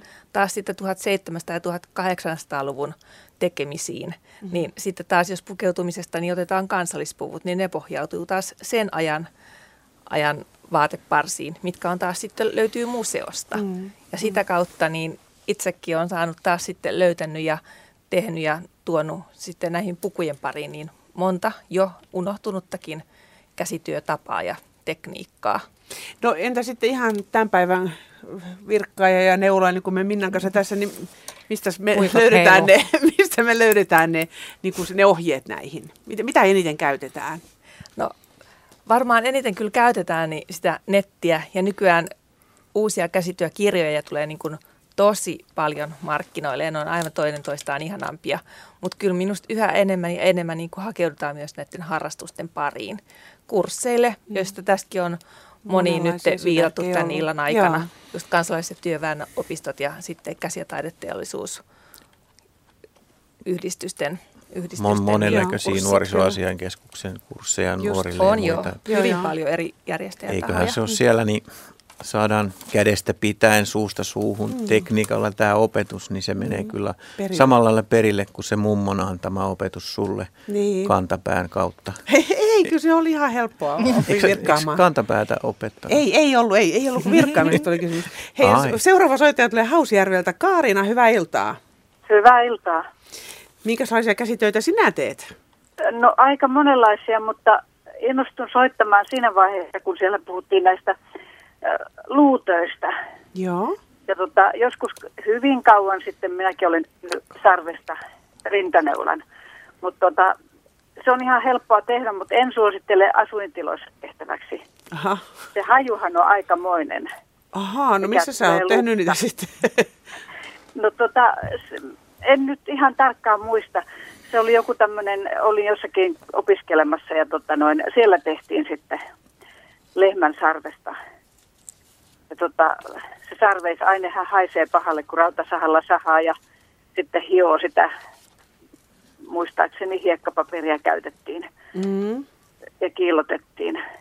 Tota, kyllä sitten ihan kaunis tuli. Kiiltävä pinta ja neula taakse, niin se oli valmis sitten. Just. Mutta sitten on kyllä te, tullut tehtyä näitä hopeatöitä ja kivenhiontaa siellä Arin opissa ja tota, sitten kaiken näköistä kangaspuilla ja tällä hetkellä on menossa niin kuin tämän vuoden puolella toinen koruommel liina. Mm-hmm. Se on ihan mielenkiintoista tekemistä. Joo.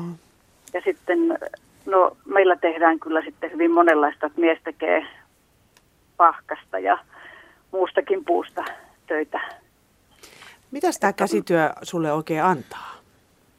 Tota, No se antaa hirveän paljon. Käsityötä tehdessä rentoutuu, sanotaan, että aivot lepää, mutta joskus sitten käy niinkin päin, että aivot joutuu aika koville, kun täytyisi saada tehtyä joku vaikea malli ja ei tahdo millään onnistua. Siinä saa pähkäillä, mutta se on ihan hyvä aivojumppa ja sitten kun onnistuu tekemään tämmöisen työn valmiiksi, niin se onnistumisen ilo on todella suuri. Mm-hmm. Ja tota, sitten huomaa näissä lastenlapsissa, että tämä harrastus on heille tärkeä. Että kun he tulee tänne, niin ei meillä kysytä, että mummo, mitä mä tekisin, vaan mummo, onko sinulla sitä kangasta tai tätä pahvia tai muuta tämmöistä.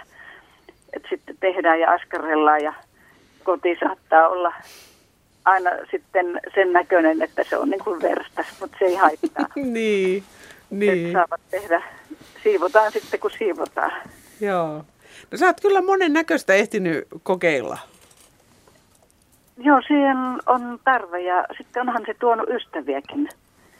Sitä samanhenkisten äh, ihmisten kanssa tekee yhdessä, niin se onnistumisen ilo on vielä sitten moninkertainen ja sitten saattaa monet ongelmat ratketa siinä yhdessä pähkäillessä. Niin, niin.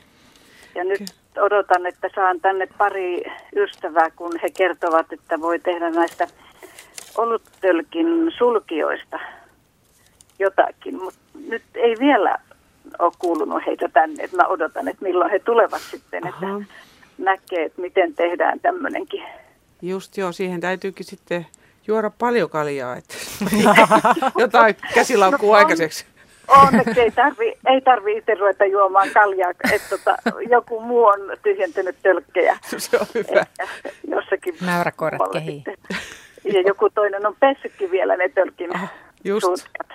Okei, okay, hyvä. hyvä. Että kun alkaa vaan sitten toteuttaa. Näin on. Hyvä, hei kiitos oikein paljon soitosta ja hyviä käsityöhetkiä jatkossakin sulle. Kiitos, kiitos. kiitos hyvästä ohjelmasta. Kiitos, kiitos.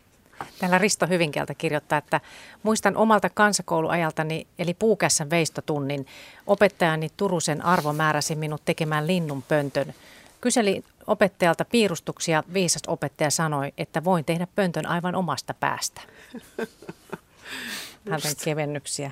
Sitten täällä oli yksi semmoinen, jos mä nyt löydän, niin kysyttiin kävelykepistä, että mikä tota, mikä, täällä oli, että Katajaisen kävelykepin tässä on Pekka tehnyt ja nyt tarvitsisin siihen arvoon sopivan käden sijaan ehkä hopeahelainen tai muu sellainen. Mistä voisi löytyä?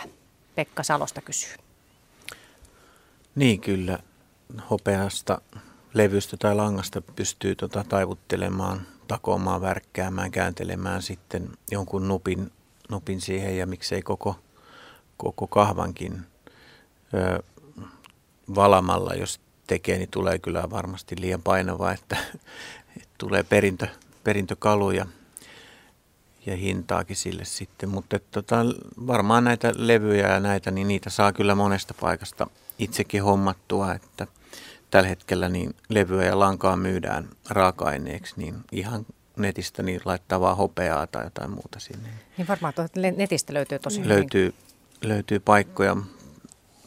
Tosin just niin kuin vaan tietyissä paikoissa myydään pieniä määriä, että yleensä jos on tarkoitettu niin kuin isoille, isoille ostoksille sun muille, niin ne kyllä varmaan neuvoo sitten se sopivan paikan, jos kyselee ja soittelee. Että, mutta ehkä kannattaisi, jos pystyy, niin hakeutua kurssille, missä niin kuin töitä opetetaan. Ja, ja tota, jos ei omassa opistossa ole, niin näitä kesäkursseja voi katsella sitten, että ne kerää sitten ympäri Suomea yleensä porukkaa kasaan viikoksi. Ja siinä kyllä ehtii enemmänkin te- tekemään kuin yhden kävelykepin helan tai, tai osan, mutta aika monimutkaiselta nyt heti kuulostaa kyllä, että minkälainen se Haastavaa. mahtaa olla se mm. taide puu. Niinpä. Kyllä, kyllä.